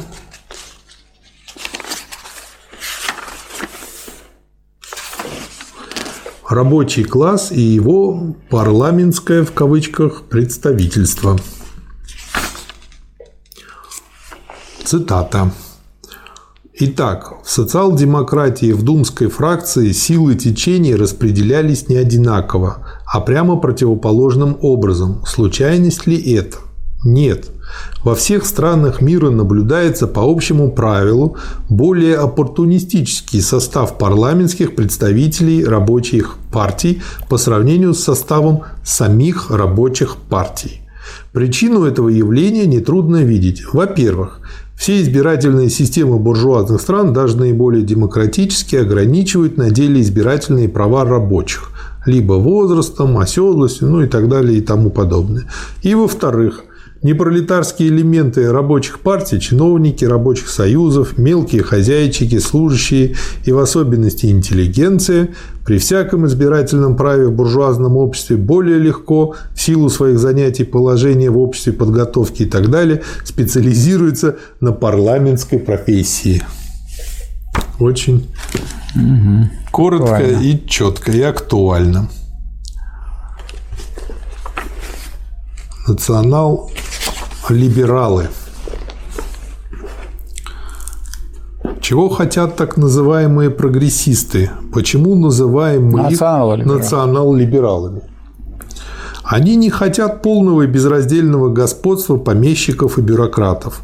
Они добиваются и говорят это прямо умеренной, узкоцензовой конституции с двухпалатной системой с антидемократическим избирательным правом. Они хотят сильной власти, ведущей патриотическую политику завоевания огнем и мечом новых рынков для отечественной промышленности – это вот то, что сейчас вот транслируется по первому и второму каналу. Они хотят, чтобы бюрократы с ними считались столько же, сколько с Пуришкевичами, и тогда они готовы забыть старые счеты с реакционерами и работать рука об руку с ними над созданием великой капиталистической России. Самоопределению капиталистической буржуазии рабочие должны противопоставить удесятеренную энергию в деле своей организации и своего классового самоопределения. То есть, иначе Да, вот чтение Ленина подряд позволяет увидеть, что, сказать, увидеть во- воочию, где реакция, реакционная линия, где реакция в нынешней политике. Потому что ведь это было в таком году, это было в таком году, это было в таком году. А нового, передового вы с, с- с трибун парламентских вообще не услышите на сегодняшний день. А, Следующий материал. Краковское совещание ЦК. Сейчас посмотрю.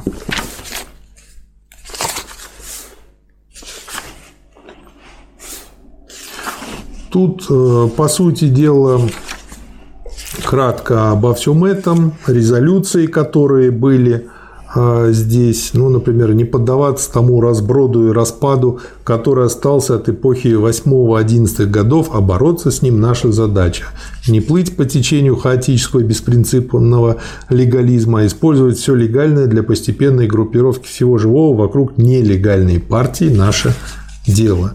Ну и э, дальше в обычной манере очень кратко и системно резолюции. Я их просто название э, пере, как бы прочту.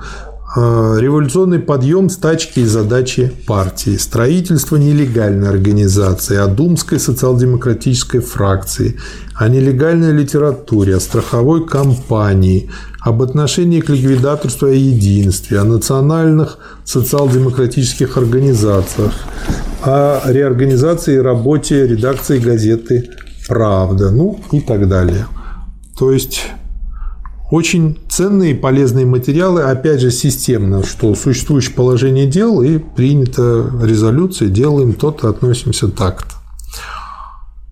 Небольшая статья Евгений Патье, тот, кто написал «Интернационал», и из этой статьи можно узнать об этом человеке. И оказывается, э, он написал «Интернационал» в тот день, когда была расстреляна коммуна. Когда он сочинял свою первую песнь, число социалистов рабочих измерялось самое большое десятками. Историческую песню Евгения Патье знают теперь десятки миллионов пролетариев. Да. Очень интересная статья «Жизнь учит» по поводу стачи- статистики стачек. Сейчас. Я тут должен покаяться, ибо грешен я. Я перепутал.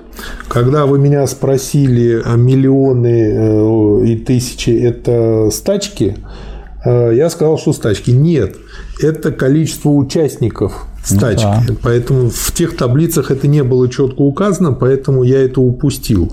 То есть где-то было, где-то нет, и я упустил. И э, в статье «Жизнь учит» я как раз решил как бы вот это дело поправить. То есть число в 1905 году участвующих в стачках почти 3 миллиона э, человек, а число самих стачек почти 14 тысяч. И дальше, как это число меняется и что с этим происходит. Э, Очень короткая статья, всего на две страницы, но здесь кратко все собрано и проанализировано. Очень рекомендую. Следующий материал. Итоги выборов в, четвертую Государственную Думу.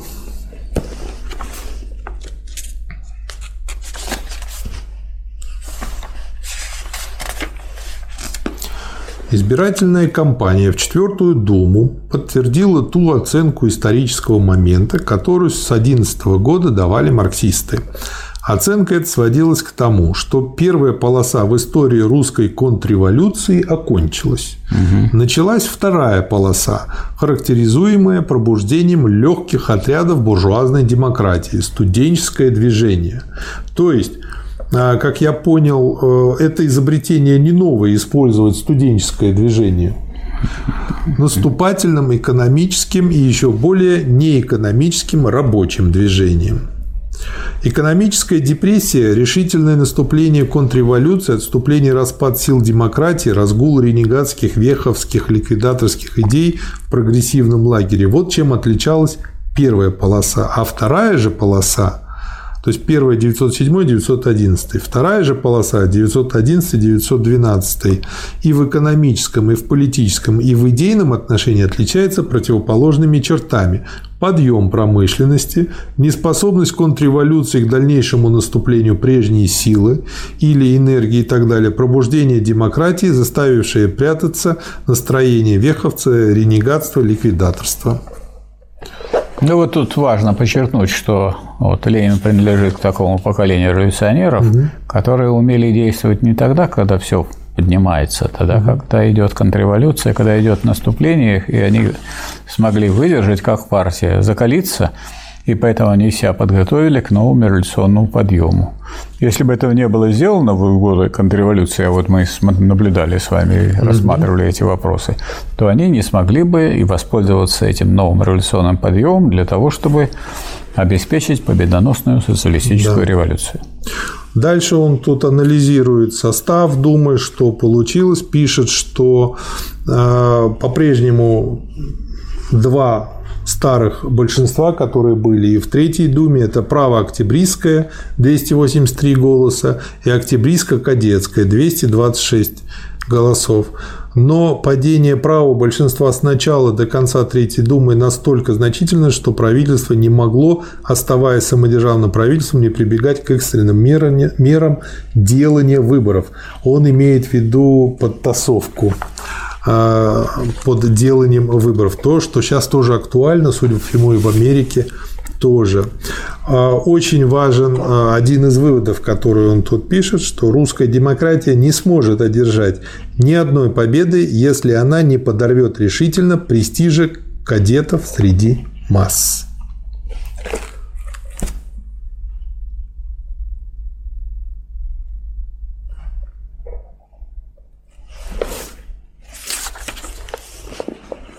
На выборах 2012 года борьба шла вовсе не из-за Конституции. Это вот как раз-таки а, один из э, подходов в манипуляции у кадетов, когда они э, пытаются, ну и современные кадеты тоже, вы за Конституцию или против Конституции? Дело же не в Конституции. И тогда было то же самое, не из-за, не из-за Конституции, ибо кадеты – главная либеральная партия, главным образом нападавшая на октябристов и побивавшая их, соединилась с декларацией Родзянки. Борьба шла сдавлена полицейскими тисками 3 июньской системы из-за пробуждения, укрепления, сплочения самостоятельной, независимой от колебаний и октябристских симпатий, либерализма, демократии – для отделения буржуазных партий любой страны от пролетарских одно из лучших проверочных средств – отношение к экономическим стачкам. По отношению к лозунгам, опять же, три позиции обрисовались ясно. Кадетская за единую оппозицию, ликвидаторы за лозунг «вырвать Думу из рук реакции» и марксисты против лозунга «вырвать Думу из рук реакции».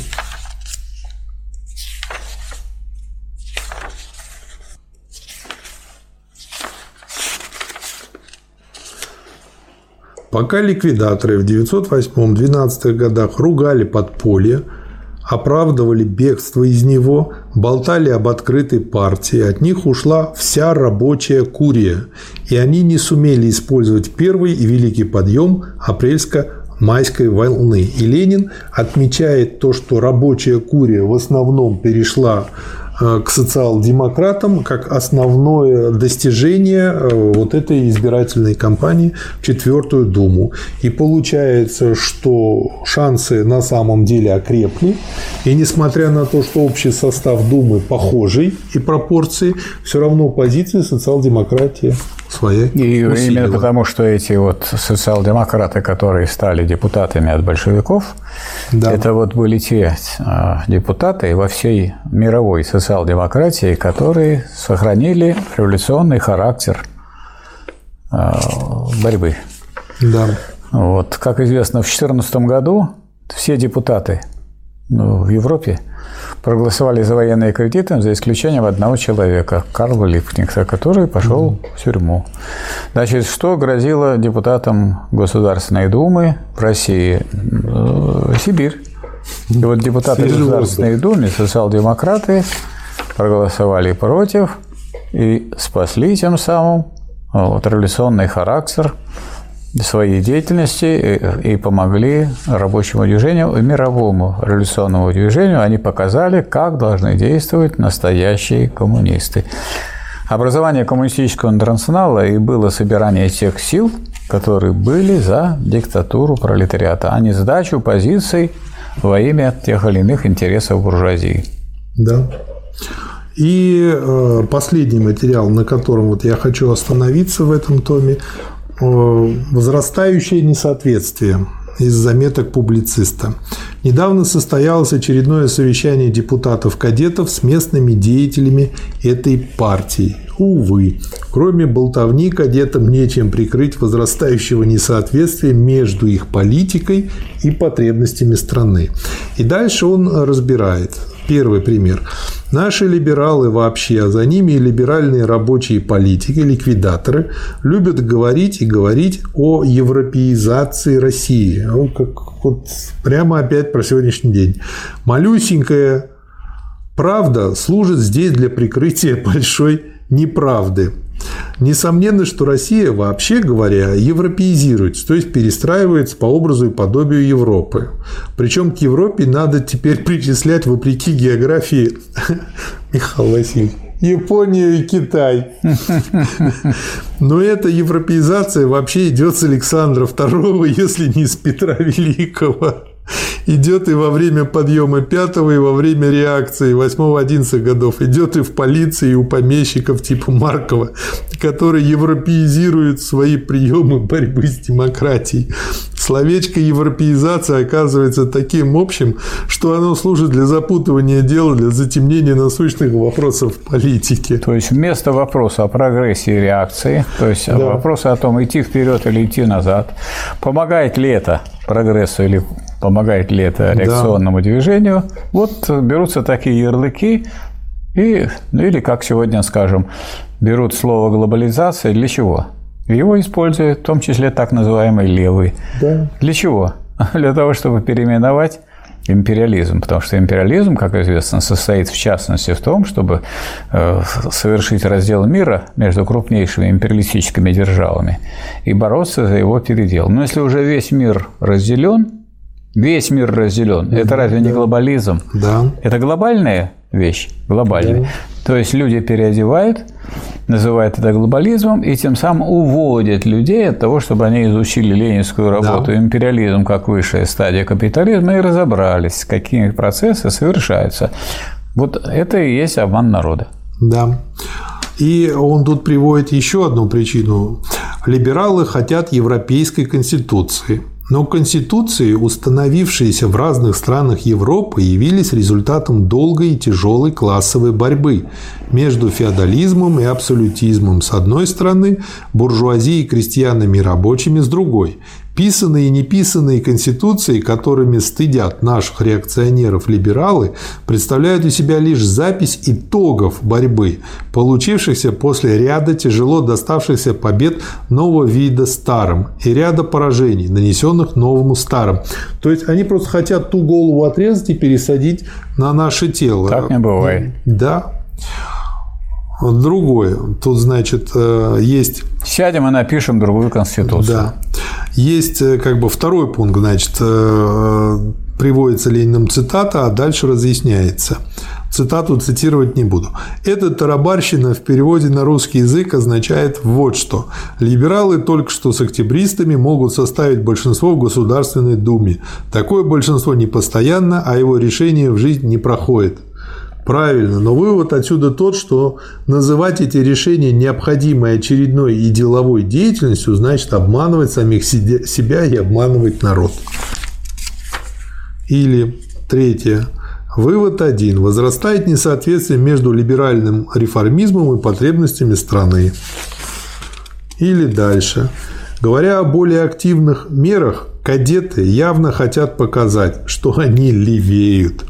Но это именно один только показ, ибо ничего определенного отсюда нельзя вычитать. Вот это опять же мне, а, или вот сейчас вот тоже, вот прям как будто просто у Соловьева э, с языка взял. Страна левеет.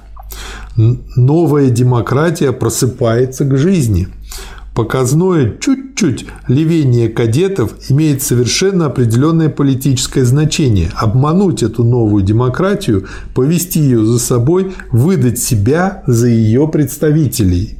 А Насущные... что? Да? Да. А что говорил Сталин? Пойдешь налево, придешь направо. Да.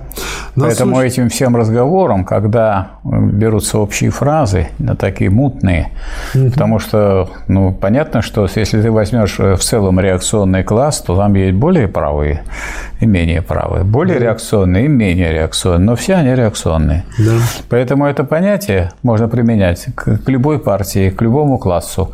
И в коммунистической партии есть более революционный да. и менее революционный. А понятие революционности тоже растяжимо. То есть кто как понимает революции. Некоторые от революции ждут всяких вспышек и эффектов, а другие от революции ждут коренного изменения э, да. положения трудящихся масс. Поэтому эта вот э, терминология, она нечеткая и неточная. Поэтому и, и требуются, скажем, такие категории, как диктатура пролетариата, и все, кто против нее, это предатели социализма и коммунизма. Да. Вот если вы не стоите на позициях рабочего класса, никакие вы не левый. Что бы вы там ни говорили. А если вы стоите на позициях буржуазии, вы правый. Вот, потому что ваше дело не правое, а ваше дело реакционное и так да. далее. Ну и Ленин не был бы Лениным, если бы не написал, что делать. Насущная задача демократии – помешать этому обману. То есть нужно раскрывать их обман. Да. И дальше он еще раз указывает, что кадетское совещание ясно показывает нам реформизм кадетов как исключительную его тактику, то есть причем очень успешную, которой они уже давно пользуются.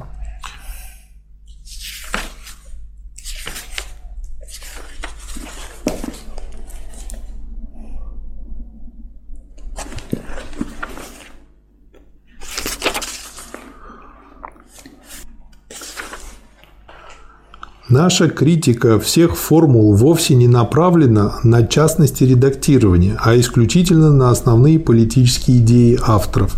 Демократ должен был сказать главное – кружки и беседы естественны и отрадны. В этом суть.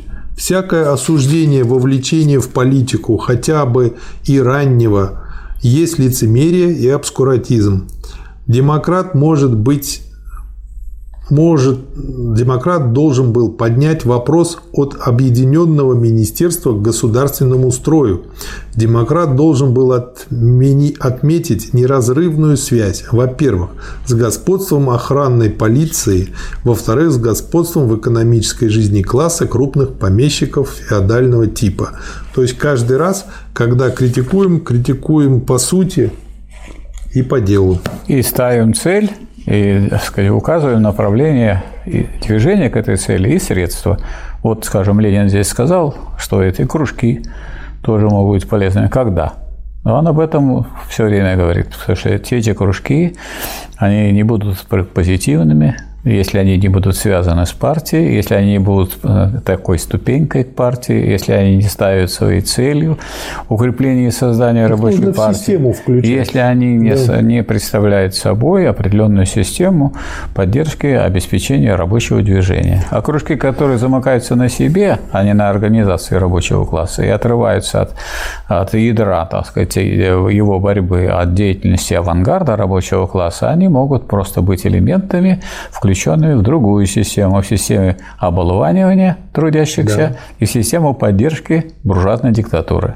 Да. Так обстоит дело. Да. Как назовем выпуск? Легальные плоды нелегальной работы.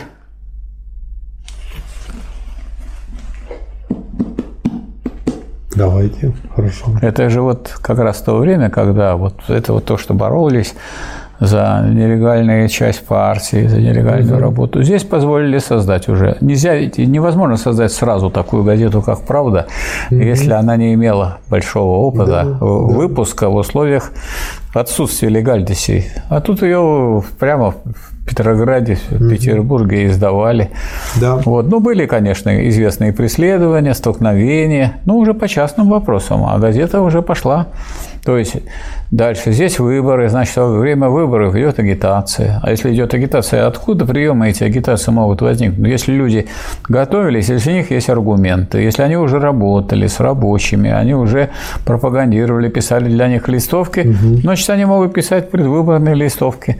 То есть они могут создавать, вот у нас появились наши а, депутаты, большевики, они очень большую роль э, играли в работе партии, потому что они могли организовывать печать, они вообще могли все что угодно. их вся деятельность была легальной, хотя они делали то, что считается нелегальным для остальных. Так что вот это вот действительно э, очень существенно. И потом вот обратите внимание, что вот в основном, ну, скажем, Ленин приехал в апреле 17 года, он что, нелегально приехал? Нет, они приехали в какую да. Россию? В Россию, где можно было нелегально известное время, да. недолгое, да, выступать. Чуть-чуть. А вы угу. понимаете, что после июльских событий, когда была демонстрация по Невскому, ее расстреляли, и э, на этом легальность закончилась. Но этой легальностью большевики воспользовались. Они оборудовали э, дворец Кшесинской. С балкона Ленин выступал. Mm-hmm. То есть люди там а, организовывались, люди все пропагандировали. В том числе и военные организации подключалась к этому делу. Но э, и хотя это было недолго, ну, дошли до следующего этапа, где опять проявилась легальность уже после Корниловских событий, когда большевики э, боролись э, с э, Корниловской попыткой убрать вообще вот буржуазную демократию. И по существу большевики сначала спасли временное правительство, и оно как бы оказалось у них в руках. Потом они с ним расстались. Да. Вот искусство политики. Как в том анекдоте, когда мужик тещу вынесел за волосы за окно. Я тебя отпускаю. Хорошо, согласен с таким названием. Спасибо, Михаил Васильевич. Пожалуйста, всего доброго. Спасибо. Спасибо, товарищи. Успешного изучения ленинизма.